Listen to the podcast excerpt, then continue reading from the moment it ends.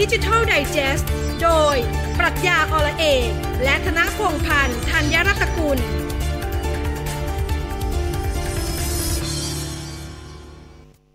สวัสดีครับ ต้อนรับคุณผู้ฟังทุกท่านนะครับ เข้าสู่รายการ Digital Digest นะครับ กับผมฟิลปรัชญา แล้วก็อาจารย์พจน์พิพจน์นะครับ ครับ สวัสดีครับ สวัสดี อาจาย์ ครับผม สวัสดี ผม อยังเป็นทางการครับ ก็เป็นยังไงบ้างครับวันเด็กที่ผ่านมาเมื่อวานนี้ ได้พาลูกไปเที่ยวไหนไหมครับพี่ เที่ยวที่บ้านสิ ฮะ เพราะว่ามันเป็น new normal แล้วเนอะใช่ไหมตอนนี้หลาย ๆ คนก็ก็ต้องทำใจอ่ะเนอะพี่เนอะเออ มันก็ต้องหาก็ต้องหาประสบการณ์อื่น ๆ ที่ที่ไม่ใช่นอกบ้าน ก็ต้อง ครับ ประสบการณ์ออนไลน์ อ๋อ ใช่ไหมเราก็อาจจะต้องดูหาอะไรที่ที่ไม่ใช่บันเทิงที่ไม่มีสาระ ครับ แต่ก็ต้องหาอะไรที่เราร่วมสนุกเล่นกับลูกได้ เออ ก็ต้องเป็นแอปพลิเคชันอะไรก็ว่ากันไป ครับ นะ เออ พี่ก็ให้ลูกเข้าเว็บก็ระวังอย่าไปเข้าเว็บที่อะไรกสทชเขาแบนอะอะไรเว็บไทยที่เขาแบนกันเมื่อตอนปี เดี๋ยวนี้ ที่แล้ว เขามีเป็น ที่ข่าว for kids ดังๆอ๋อเขามี for kids เขา ใช่ คิด ไหม กันหมดแล้วฮะ ก็อ๋อ แล้วก็ที่ดีเนี่ย อย่างเช่นถ้าดู YouTube มันจะมีพวกออริจินอลคอนเทนต์ละ เออเออเออ Apple TV ก็มีออริจินอลคือไม่ใช่มีแค่แค่ Netflix ครับ แล้วมันจะมีมีหนังหรือสารคดีเนี่ยสำหรับเด็ก อ๋อ สิ่งที่เกิดขึ้นคือเราก็ต้องดูไป เราก็ต้องดูกับลูก แล้วก็ชวนลูกคุย มันก็เป็นการสร้างเสริมประสบการณ์ มันก็ได้ ป คุยกันด้วยก็เหมือนนั่ง ใช่ กินข้าวกัน อ่ะ ช่วงอาทิตย์ที่ผ่านมาฟิลเห็น 2 ข่าวที่ค่อนข้างใหญ่มากครับ อย่างแรกที่สุดก็คือเอาเรื่องของมีมีมีสองเรื่องก็คือเรื่องของอีลอนมัสที่กลายมาเป็นบุคคลที่รวยที่สุดในโลก ครับ แล้วฟิลก็เห็นมันก็ไปล้อกับบิตคอยเหมือนกันว่าบิตคอยก็ขึ้นขึ้นขึ้นขึ้นขึ้นขึ้นขึ้นจนจนเป็นล้านบาทอ่ะ พี่ชาตินี้ผมไม่เคยคิดจะเป็นล้านตอนที่เห็นสองสามแสนตอนนั้นผมคิดว่าโอ้โหดอยแล้วแค่นี้ก็ดอยแล้ว ตอนนี้มันเอเวอเรสต์แล้วนะพี่ ใช่อะคือคือต้องกลับมาเข้าใจก่อน ครับ ว่าไอ้บิตบิตคอยคืออะไร เออ เพราะว่าพอดูหลาย ๆ สื่อเนี่ย ก็ยังมีการเขียนว่าบิตคอยเนี่ยเหมือนเหมือนเป็นแชร์ลูกโซ่หรือเป ล่า เป็นการพนันหรือเปล่า อ่ะแต่ต้องยอมรับว่าก่อนหน้านี้มันมีแชร์ลูกโซ่หลายเจ้า ที่แอบอ้าง แอบอ้างว่าเป็นการเทรดในบิตคอยเทรด forex แต่มันไม่ใช่ ไม่ใช่ไงบิตคอยมันไม่ใช่ มันไม่ใช่ที่เนี้ยไอ้บิตคอยเนี่ยที่มันน่าสนใจแล้วมันเป็นเป็นข่าวคึกคึกโครมเนี่ยตั้งแต่ปลายปีที่แล้วแล้ว ครับ อยู่ๆราคาเนี่ยมันอยู่ที่ 9 0 0แสนกว่าบาท อืม แล้วทุกคนก็คิดว่าเฮ้ยมันจะตก ใช่มันจะทุล่วง แต่ตอนนี้มันยังขึ้นอยู่ไปล้านสองแล้ว แล้วพี่พี่พี่มองว่ายังไงอะตอนนี้คือล่อมเมาหรือเปล่าเพราะเอาจริงๆเอาเอาเอาฟูพูดตรงๆนะฟูไม่ใช่นักวิเคราะห์นะครับคุณผู้ฟัง ครับ ครับ แล้วก็เราก็จะรู้สึกว่าเอ๊ะมันมันจะมันจะรอดไหมมันมันมันจะไปต่อไหมแล้วทำไมมันเป็นปัจจัยที่ทำให้บิตคอยซึ่งเรายังไม่เห็นการการบ้านเราเลยไม่เห็นมีการซื้อขายแบบแบบแบบตามร้านค้าอย่างเงี้ย อ่า ใช่ไหมแต่ว่าโอ้โหมันมันมีความต้องการเยอะจริง ๆ เลย คือคืออย่างนี้ต้องเข้าใจก่อนหลักการเนี่ยคือถ้าเราเข้าใจตัวรากของของโลจิกของบิตคอยแล้วเนี่ ค ย รับ เราจะเข้าใจคืออย่างนี้ต้องเข้าใจก่อนว่าบิตคอยเนี่ยมันมาจากตัวแก่นของมันคือเทคโนโลยีบล็อกเชน อืม อ่านนี้ก่อนทีนี้เนี่ยมันมันย้อนกลับไปเนี่ยถ้าในถ้าไม่ย่อยในเชิงเศรษฐศาสตร์ ครับ มันมันต้องย่อยมาตั้งแต่ปี 2008 ละ มันมีเกิดขึ้นว่าว่าพอวิกฤตแฮมเบอร์เกอร์ เศรษฐกิจลดลงทั่วโลก ใช่ไหม ครับ ฮะตกต่ำทั่วโลก อยู่ดีๆ เนี่ยอเมริกาก็จะพิมพ์เงินละ เข้ามาอยู่ในระบบ QE QE เกิด quantitative easing เกิดอะไรขึ้นฮะ แต่ก่อนเนี่ยเราบอกว่าพิมพ์เงินเราจะต้องอิงกับทองกับน้ำมัน ครับ แต่วันนี้คืออเมริกาบอกไม่ต้องอิง เอออิ อิงดอลลาร์ของอเมริกันนี่แหละ ทีนี้เนี่ยเกิดอะไรขึ้นคือกลายเป็นว่าเงินก็วันเนี้ยเงินดอลลาร์ที่เราเคยถืออยู่เนี่ย ครับ มันไม่มีค่าละใช่ไหมมันมีค่าด้อยลง เออด้อยลงน้ ด้ อ อยย ล ล ง ง ดังนั้นเนี่ยไอหลักการของมันเนี่ยมันก็เลยบอกว่ามันก็จะมีคนที่ชื่อซานโตชิ เออ ป็น Satoshi นาม ครับ บอกว่าฉันจะผลิตนะฮะเป็นเรื่องเรื่องของคริปโตเคอเรนซี อืม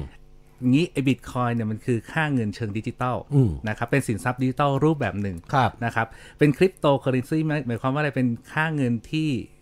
อยู่ในเทคโนโลยีของบล็อกเชน อืม ทีนี้มันเกิดอะไรขึ้นเกิดอะไรขึ้นก็คือว่ามันก็เลยบอกชัดเจนว่าไอ้บิตคอยเนี่ยทั้งทั้งทั้งอีก 100 ปีข้างหน้า ภายใน 100 ปีข้างหน้ามันจะมีแค่ 21 ล้านเหรียญเท่า มี นั้ แค่ น นี้เท่านั้นแล้วนะ แล้วตอนนี้มันมีอยู่ประมาณ 18 ล้านกว่า อ๋อ แล้ว ยังพอขุดได้บ้าง นั่นหมายความว่าอะไรหมายความว่าทุกๆ 4 ปี ครับ นะครับทุกๆ 4 ปีเนี่ยซัพพลายจะลดลง คือปริมาณจะลดลง นั่นขึ้นอยู่กับว่าราคามันจะสูงจะต่ำคืออะไรมันขึ้นอยู่กับดีมาน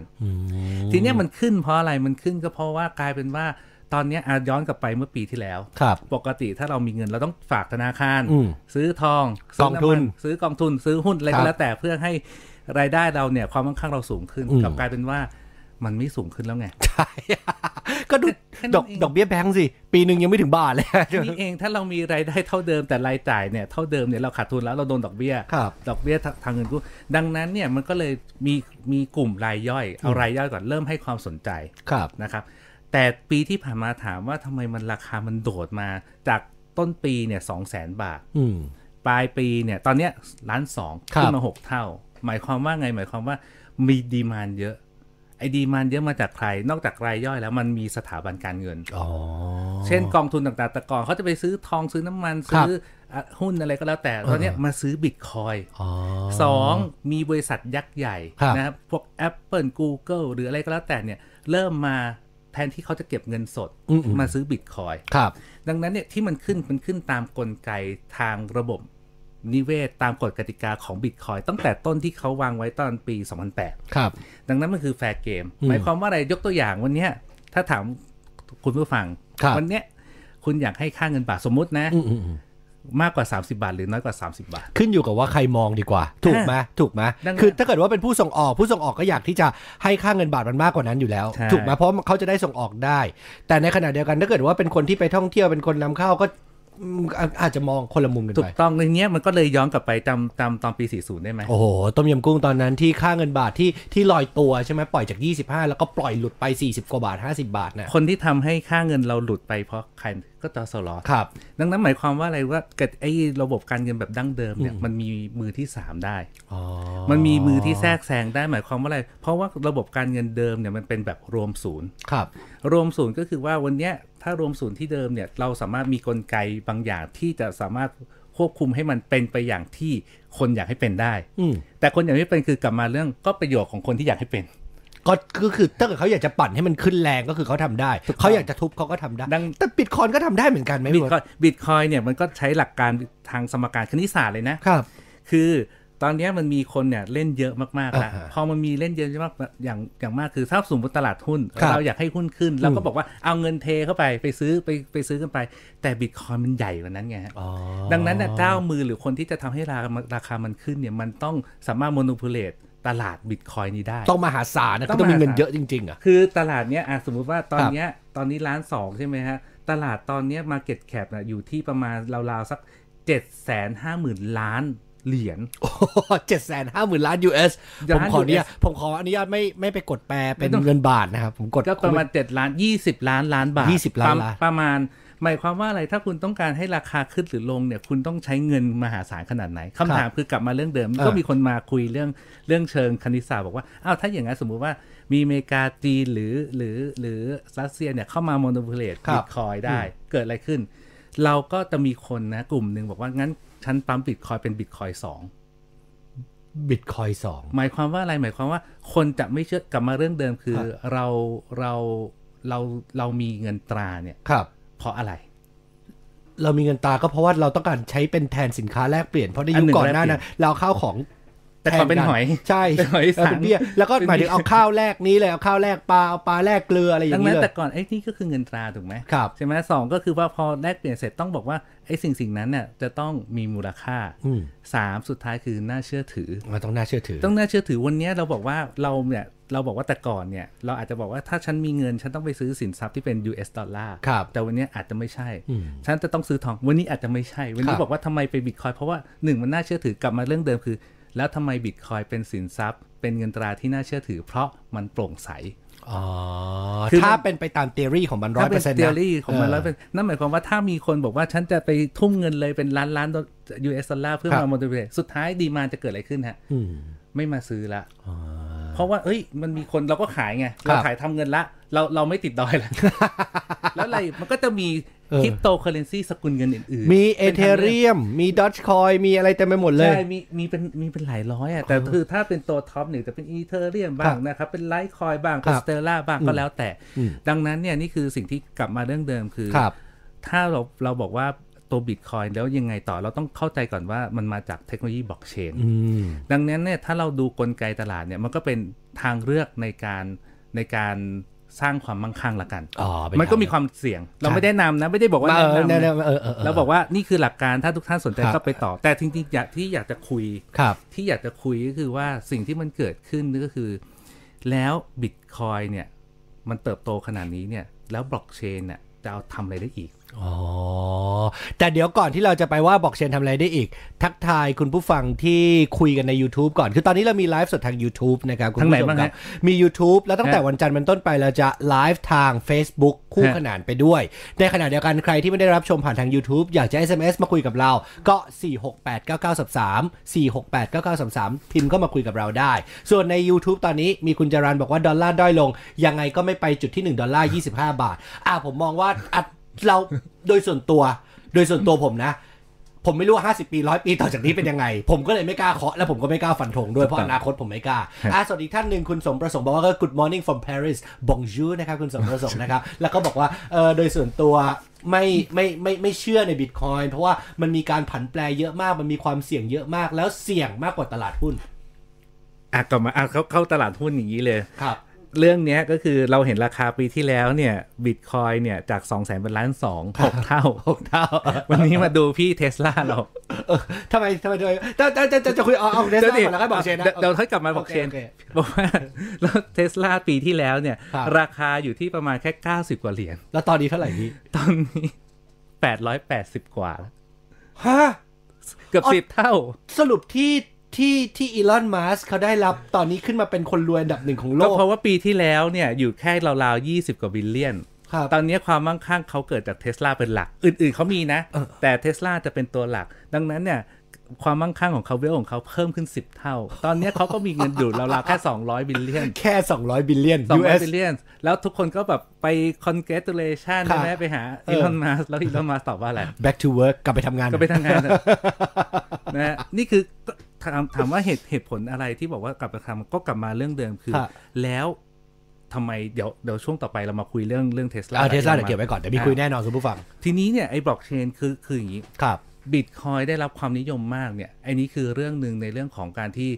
ทั่วโลกจะตื่นตัวละในเรื่องของคริปโตเคอเรนซีหรือสินไอเรื่องของค่าเงินที่เป็นดิจิตอล ครับ นะครับทีนี้เนี่ยกลับมาเรื่องเดิมคือ แล้ววันนี้บล็อกเชนเกิดอะไรบ้าง อืม เอาครับเอาประเทศไทยก่อนนะ ครับ เรามีกรตนะฮะเรามีเรื่องของกรต แบงค์ชาติ แบงค์ชาตินะฮะที่ออกมาเรื่องของไอ้พรบเกี่ยวกับเรื่องของสินทรัพย์ดิจิตอลแล้ว ครับ ที่ทุกท่านเห็นเยอะมากเลยที่เห็นโฆษณากันเยอะเนี่ยอ่ะทุกท่านอาจจะบอกว่ารู้จักบิตครับ อืม ใช่ไหมฮะเพราะว่าโฆษณาเยอะจริง ครับ ๆ ไม่ได้ไม่ได้รับเข้าการโฆษณานะ จากบิตครับแต่ไม่ได้มีแค่บิตครับนะและบิตครับเนี่ยเป็นแค่หนึ่งในผู้ให้บริการในเรื่องของดิจิตอลแอสเซทแอคชแน คือแค่แลกเปลี่ยนเป็นเหมือนตลาด แค่ เงินตราเท่านั้นเอง ใช่ตลาดเงินตราในการแลกเปลี่ยนนะค ครั รั บบ มันมีเรื่องของการทำเรื่องของดิจิ t a ลแอสเซทวอลเล็ตด้วย ครับ นะครับ การที่ทุกคนจะมีกระเป๋าเงินดิจิตอลที่เป็นคริปโตเคอเรนซีมีเรื่องของการทำระดมทุน อืม ด้วยการด้วยจากแต่ก่อนเนี่ยเวลาระดมทุนในตลาดหลักทรัพย์เขาเรียก IPO ครับ ก็คือเปิด initial public offering อ่าเนี่ย ของ bitcoin coin ก็จะ ICO initial coin offering คือวันเปิดตลาด ดังนั้นเนี่ยในประเทศไทยเนี่ยกรตเนี่ยเขาเอ่อในตลาดหลักทรัพย์เนี่ ครั ย บ เขาปีปลายปีที่แล้วเขาร่วมกับทางทางธนาคารกสิกรไทย KBTG เนี่ยทำแพลตฟอร์มในเรื่องของ ICT Portal ละ ICO Portal ICO portal ล่าสุดเพิ่งเพิ่งประกาศเมื่อไม่กี่วันมานี้เองนะฮะแล้วก็ร่วมกับไทยพาณิชย์ละ ครับ ก็คือ I- SCB 10X ก็คือเปิดบริษัท Token X เนี่ยทำ ICO Portal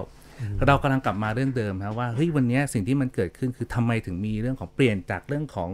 เออการเงินแบบดั้งเดิมมาเป็นการเงิน Digital เป็นดิจิตอลเบสที่บล็อกเชนด้วย ทั้งหมดเนี้ยเบสบนบล็อกเชนเลยเหมือนบิตคอยนะครับ ก็เพราะว่าอย่างแรกฮะหนึ่งมันกำจัดคนกลางออกไงฮะ มัน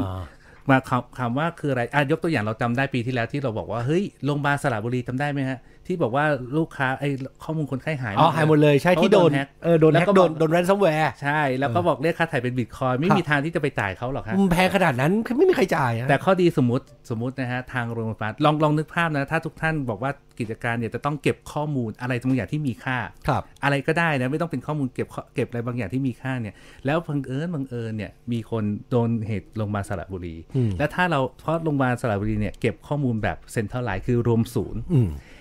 แต่ถ้าสมมติว่าเก็บจากเก็บเป็นแบบบล็อกเชนคือกระจายศูนย์หรือดีเซนท r a l ไล e ์มันจะเกิดอะไรขึ้น คุณจะต้องแฮ็กข้อมูลของของคนไข้เนี่ย เราสมมุติว่ามี 5 ล้านคนก็ต้องแฮ็กให้ได้สัก2ล้าน5แสนหนึ่งคน ถึงจะสามารถแฮ็กทั้งระบบได้ อ๋อ มันต้องแฮกให้ได้ถึงจุดนั้นก่อน ถึงจุดนั้นเขาเลยบอกว่าเป็นดีเซนทัลไล z ์ไงฮะ ดังนั้นเนี่ยไอ้ระบบพวกเนี้ยมันเลยมีความน่าเชื่อถือและมันโปร่งใส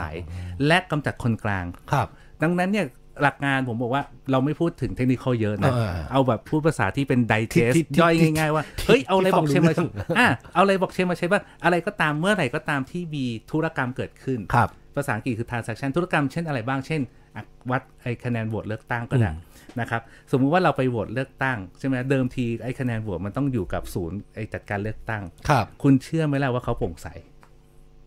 ผมก็เอาจริงๆผมก็ไม่รู้ เออเออเออเราก็ไม่รู้เราก็แค่ได้ต้องเชื่อ เราแค่ได้มีหน้าที่แค่เชื่ออย่างเดียวใช่ สองก็คือว่าถ้าเรากรอกไปเราบอกว่า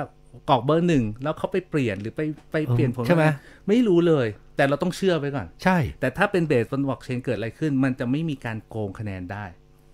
เพราะว่า เพราะว่าคะแนนที่คนคนโหวตทั้งหมดเนี่ยมัน ครับ จะมีการดีเซนทัลไลซ์คือข้อมูลทุกอันเนี่ยจะมีการโทเค็นคือการรีเช็คข้อมูลทั้งหมดว่าข้อมูลทั้งเครือข่ายเนี่ยตรงกัน เพราะว่าทุกเครื่องทุกคนที่โหวตก็จะทำหน้าที่เช็คไปในตัวด้วย ถูกต้อง แล้วก็ทำหน้าที่โหวตด้วย ใช่ แล้วก็ไม่ได้เช็คแล้วก็ไม่ได้รู้ตัว ไม่ ตน ได้รู้ นะไม่ได้รู้แต่ว่าเช็ค คอมทุกคอมพิวเตอร์หรือดีไวซ์ทุกคนจะเช็ค ครับ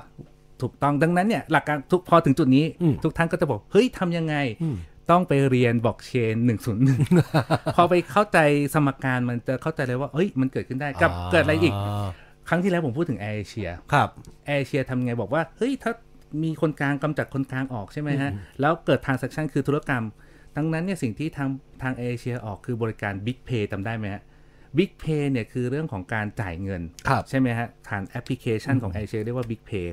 ดังนั้นเนี่ยเวลาเราไปต่างประเทศ ครับ เราต้องการเวลาเราไปต่างประเทศเราต้อง convert เรื่องของการแลกเปลี่ยนเงินอยู่แล้ว เวลาแลกเปลี่ยนเงินเราเสียค่าอะไรฮะ ค่าธร ก็ รมเนียม ค่าธรรมเนียมใช่มันจะมีไม่กี่ไม่กี่ไม่กี่สตางค์อ่ะ ไม่ผิดก็เป็นตังค์นะ ใช่ใช่มันคือ ดัง มันคือ ดังนั้นเนี่ยเขาเลยเอา Big- Big- เอาเรื่องของบล็อกเชนขึ้นมาเนี่ยเพื่อกำจัดคนกลางออก อ่า ก็คือพวกคนที่ทำ exchange ไอ้เซอร์วิสต่างๆเนี่ยเอา ครับ ออก แล้วก็ทำธุรกรรมให้มันเกิดขึ้นดังนั้นเนี่ยไม่ว่าทะไอ้ทุกธนาคารที่เกิดขึ้นนะดี3 4 ปีที่แล้วมาเนี่ยผมไปทำโปรเจกต์เกี่ยวกับเรื่องเรื่องบล็อกเชนเยอะ ครับ เขามีสแตทเลยครับบอกว่า ถ้าธนาคารนะครับ ธนาคารหรือสถาบันการเงินเนี่ย ไม่ว่าจะเป็นธนาคารประกันหรืออะไรก็แล้วแต่เนี่ยเอาบล็อกเชนมาใช้ในอุตสาหกรรม อืม จะทำให้ค่าใช้จ่ายทั้งระบบนะครับ ลดลงเนี่ย 84%เ อ๋อ มันช่วยลดคอสได้เยอะเพราะว่าก่อนหน้านี้มันต้องมีไอไอไอไอสิ่งที่มันไม่ลีนนะใช่ไหมไอคนที่มันอาจจะแบบทำหน้าที่ซ้ำซ้อนไป ใช่ ซ้ำซ้อนมาสารพัด ก็กลับมาเรื่องเดิมก็คือว่าธนาคารเนี่ย ตอนนี้เราเห็นสถาบันการเงินเยอะแยะไปหมดเนี่ยเวลา ครับ ให้พิจารณาสินเชื่ออข้อมูลมาก่อน ครับ แต่คำถามว่าไอ้ข้อมูลแล้วใครพิจารณาข้อมูลก็คือต้องทำ Big Data แล้วให้ AI มาพิจารณา แต่คำถามคือแล้ว AI จะพิจารณาจากอะไรในเมื่อเราไม่มีเจ้าหน้าที่สินเชื่อไม่ดูเอกสาร ใช่ไม่มี ดังนั้นเนี่ย AI ก็ต้องไปแท็กเลยว่าแต่ละคนเนี่ยมีโปรไฟล์ที่ ครั น่า บ เชื่อถืออย่างไร ใช่ไหมฮะ มีข้อมูลประวัติในอดีตเป็นอย่างไร ครับ ดังนั้นเนี่ยข้อมูลแต่แต่ละคนเนี่ยก็จะเก็บออกมาเป็นบล็อกบล็อกบล็อกนะครับเขาเรียกพอแต่ละคนสมมติผมบล็อกหนึ่ง ครับ นะครับ ฟิล คุณ บล็อกหฟิลนึ่ง บล็อกหนึ่งแล้วมันจะเชื่อมต่อกันหมดเลย แต่เราจะไม่รู้นะว่าว่ามีอะไรแต่ว่าตัวตัวสถาบันการเงินก็จะไปรีเช็คที่เกี่ยวข้องเนี่ยดังนั้นเนี่ยข้อมูลก็จะไม่หายไปไหนและน่าเชื่อถือ โปร่งใสตรวจสอบได้ อ่าน นะครับนี่คือหลักการของบล็อกเชนดังนั้นเนี่ยมันมีประโยชน์มากเลย เทเลกรา m เนี่ยถือว่าเป็นบล็อกเชน เป็น blockchain ใช่ไหม base เลยครับ สาเหตุที่เทเลกรา m ที่เราเอาเราพูดตรงๆ ที่ ไม่มีใครบล็อกเขาได้ อะที่ไม่มีใครทำอะไรเขาได้ แล้วก็ไปตรวจดูเซิร์ฟเวอร์ไม่ได้ ก็เพราะมันเป็นบล็อกเชน ก็เขาไม่มีเซิร์ฟเวอร์ เขาไม่มีเซิร์ฟเวอร์คือเครื่องทุกเครื่องของของเราทุกคนคือเซิร์ฟเวอร์อย่าง ถู นี้ กต้องดังนั้นเนี่ยแล้วบล็อกเชนมันเกิดอะไรขึ้นสมมติสมมตินะครับผมไปเจอเจอบล็อกก็คือเจอข้อมูลของคุณฟิล อืม เฮ้ยคุณฟิลหลับอยู่ผมขโมยมาเลย ครับ ปุ๊บผมอะแฮ็กมาได้ละ อ่า แต่ถอดรหัสไม่ได้ เอาแต่ถ้าเกิดเขารู้รหัสฟิลเขาก็ถอดได้สิเหมือน แต่ ATM แต่ก็ต้องมีมิเรื่องของเขาเรียกว่า private key ครับ ไอ้ตัวเนี้ยแหละ ไอ้ password ลับเนี่ย ตัว password ลับจริง ๆ สุดท้ายเนี่ยจะต้องมาไขรหัส ดังนั้นเนี่ยเหมือนกันก็คือว่าสมมตินะฮะสมมติว่าเราเห็นเหตุของโดนัลด์ทรัมป์ ครับ นะครับบอกว่า Twitter Facebook ต้องปิด อืม แอคเคาท์ของของของโดนัลด์ทรัมป์ ครับ นะครับถ้าไปดูกรณีศึกษาอย่างฮ่องกง อืม ไม่ได้บอกว่าดีหรือไม่ดีนะ ครั เรา บ พูดถึงเทคโน ใคร โลยี ใครยกตัวอย่างยกตัวอย่าง ทวิตเตอร์บอกปิดได้เพราะเป็นเซิร์ฟเวอร์เขาเฟซบุ๊กบอกปิดได้เป็ เพ น ราะเป็น เซิร์ฟเวอร์เขา เซิร์ฟเวอร์ แต่ว่าถ้าบอกว่าถ้าทรัมป์เนี่ยจะไปใช้เทเลกรม อืม ไม่มีใครปิดได้ จบแล้วนะ จบแล้ว เออ แต่กลับกลับมาก็คือทุกคนก็บอกจะบอกว่าเอ้ยแล้วอย่างนี้มันดีหรือไม่ดี ก็กลับมาเรื่องเดิมคือมันอยู่ที่มนุษย์ละว่าจะเลือกใช้อย่างไร อืม นะครับ กลับไปเรื่องเดิมคือสิ่งที่บล็อกเชนเกิดขึ้นมา เพราะว่าเขาว่าไม่เชื่อถือระบบเซ็นทรัลไลซ์แบบเดิมละ ครับ มันไม่น่าเชื่อถือมันไม่โปร่งใสไงเพราะสุดท้ายเมื่อไหร่ก็ตามที่เป็นมนุษย์ก็จะเอาประโยชน์ส่วนตนเข้า เขาไปเกี่ยวข้อง เราจะเห็นแบบนี้เสมอ เสมอ เอ อ ที่โผล่เข้ามาอัตโนมัติอะไรอย่างนี้เสมอ ใช่ ดังนั้นเนี่ยกลับมาเรื่องเดิมว่า เอ้ย เราทำไมบอกว่าแทนที่จะตอนเนี้ยมาคือหาเรื่องบิตคอยผมบอกว่าเรามาสนใจเรื่องบล็อกเชนดีกว่า ครับ หลาย ๆ บริษัทเนี่ยเริ่มเอาบล็อกเชนมาใช้เยอะ อืม ลดต้นทุนการทำงาน ลดต้นทุนเรื่องของการทำธุรกรรมต่าง ครับ ๆ ยกตัวอย่างเช่นมีหลายหลายบริษัทอ่ะยกตัวอย่างในในข่าวเนี่ยเราจะเห็นทั้งปตททั้ง SCG ปูนซีเมนไทยเนี่ยฮะ ครับ ใช้ในเรื่องของการทำสมาร์ทคอนแทคคือทำสัญญาทั้งทั้งเรื่องของเวนเดอร์ก็คือลูกค้ากับต่างประเทศด้วย ดังนั้นเนี่ยเราจะไม่ต้องมีนักกฎหมายนะครับหรือธนาคารระหว่างประเทศที่อยู่ต่างสาต่างประเทศกันเนี่ยมา Verify ว่ามันถูกต้อง อันนี้ลดต้นทุนมากมายเลย เพื่อที่จะ verify ให้มันถูกต้อง แสดงว่าตอนนี้ corporate ใหญ่ๆในบ้านเราเริ่มเริ่มที่จะเอามาใช้ เอามาใช้แล้ว แล้ว ถามว่ากลับมาเรื่องเดิม back to basic เลย ครับ ทำไมผมพูดทยาวเนี่ยกลับมาเรื่องเดิมมันจะเป็นอย่างนี้ฮะ อืม สิ่งที่มันเกิดขึ้นคือบล็อกเชนคืออะไรบล็อกเชนคือ ระบบการจัดการข้อมูล ครับ ที่น่าเชื่อถือและปลอดภัย อืม เอาภาษาคน น่าเชื่อ นะ ถือและปลอดภัย น่าเชื่อถือและปลอดภัยคำว่าน่าเชื่อถือและปลอดภัยคืออะไรหนึ่งเฮ้ยข้อมูลของเรายกตัวอย่างนะฮะธนาหลาย ๆ ท่านน่าจะประสบเหตุการณ์ก็คือว่า พอเราให้ข้อมูลกับธนาคารกอไก่ ครับ ธนาคารกอไก่ก็จะเอาข้อมูลเราให้ทั้งเครือ ธนาคารแซดละกัน เพราะกอไก่เนี่ยมันมันมีชื่อ อ่ะเรามี มัน เหรอ มันมีมันมีมันมี เอ ธนาคารแซดละกัน ธนาคารแซดละกันตัวอย่าง ครับ A B C D E แล้วกัน เออ นะตัวก็จะเอาข้อมูลแต่ทีเนี้ยต่อไปนะฮะเมื่อมีเมื่อมีเรื่องนี้ขึ้นมาเนี่ยเกิดอะไรขึ้นเราจะบอกว่าถ้าจะให้ทันให้ให้ข้อมูลเราเนี่ยจะต้องใช้อะไรบ้าง ครับ ยัไงบ้างแล้วมันก็จะมาเรื่องของว่ากฎหมายข้อมูลความเป็นส่วนตัวหรือ PDPA อ่า มันสอดคล้องกันหมดเลย อันนั้นคือเรื่องของกฎหมายว่าจะมีบังคับใช้พฤษภาคมนี้เดี๋ย ครั ว บ เราก็ต้องมาคุยเรื่องนี้ เอ แน่ อ ๆ ใช่ แต่นั่นคือกฎหมายที่ทำให้ธุรกิจต้องปรับตัว ครับ แต่ในเชิงเทคโนโลยีเนี่ยบล็อกเชนจะมาช่วยในเรื่องของการจัดการข้อมูล อืม ที่มันน่าเชื่อถืออและปลอดภัยมากยิ่งขึ้น แต่อาจต้องยอมรับอย่างหนึ่งพี่บอสว่าสำหรับคนที่เป็นคอร์เปอเรทใหญ่ๆ รัฐบงรัฐบาลอะไรก็แล้ว แต่พอจะใช้บล็อกเชนคนก็จะมีเซนส์ความรู้สึกว่าก็มันไม่ได้อยู่ที่เราอะใช่ไหมทุกอย่างมันกระจายไปหมด เฮ้ย มันจะซีเคียวจริงเหรอ มันจะปลอดภัยจริงเหรอ เพราะว่ามันไม่ได้อยู่ที่เราเขาจะต้องคิดแบบนี้แน่นอนเพราะความรู้สึกมันเป็นแบบนั้นไหมพี่ อย่างนี้สุดท้ายเนี่ยมัน ครับ ก็จะมันมีเวลาการเปลี่ยนแปลง disruption เนี่ย ครับ กลับมาเรื่องเดิมมันจะมีเกิดอะไรขึ้นหนึ่งเรื่องของเทคโนโลยีเรื่องหนึ่ง อืม เทคโนโลยีเรื่องหนึ่งไม่พอเรื่องของพฤติกรรมคนด้วย ครับ ใช่ไหมแล้วก็เหตุปัจจัยอื่น ๆ ที่เกี่ยวข้อง เช่นสังคม วัฒนธรรม ความเปลี่ยนแปลงการเมืองเศรษฐกิจอะไรก็แล้วแต่ สิ่งที่มันเกิดขึ้นมันเลยฟอสมาว่าให้เกิดขึ้นทำไมทำไมมันเกิดขึ้นผมก็เลยบอกว่าจุดสุดท้ายเนี่ย พอเข้าใจหลักการว่าบอกเชนคือการจัดการข้อมูลก็ต้องกลับมาเรื่องเดิมคือ แล้วมันจะเกิดอะไรขึ้นกับเรา มันจะมีคำนี้ฮะวันเนี้ยเราอยู่ในยุคเปลี่ยนถ่ายจากเว็บ 2.0 ไปเป็น 3.0 อ่ะเริ่มงง อีก ไม่ใช่ 4.0 นะ ยังไม่เกี่ยวไม่เกี่ยว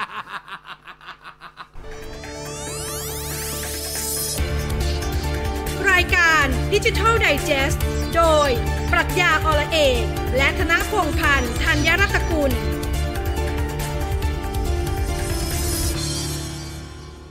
พี่พศบอก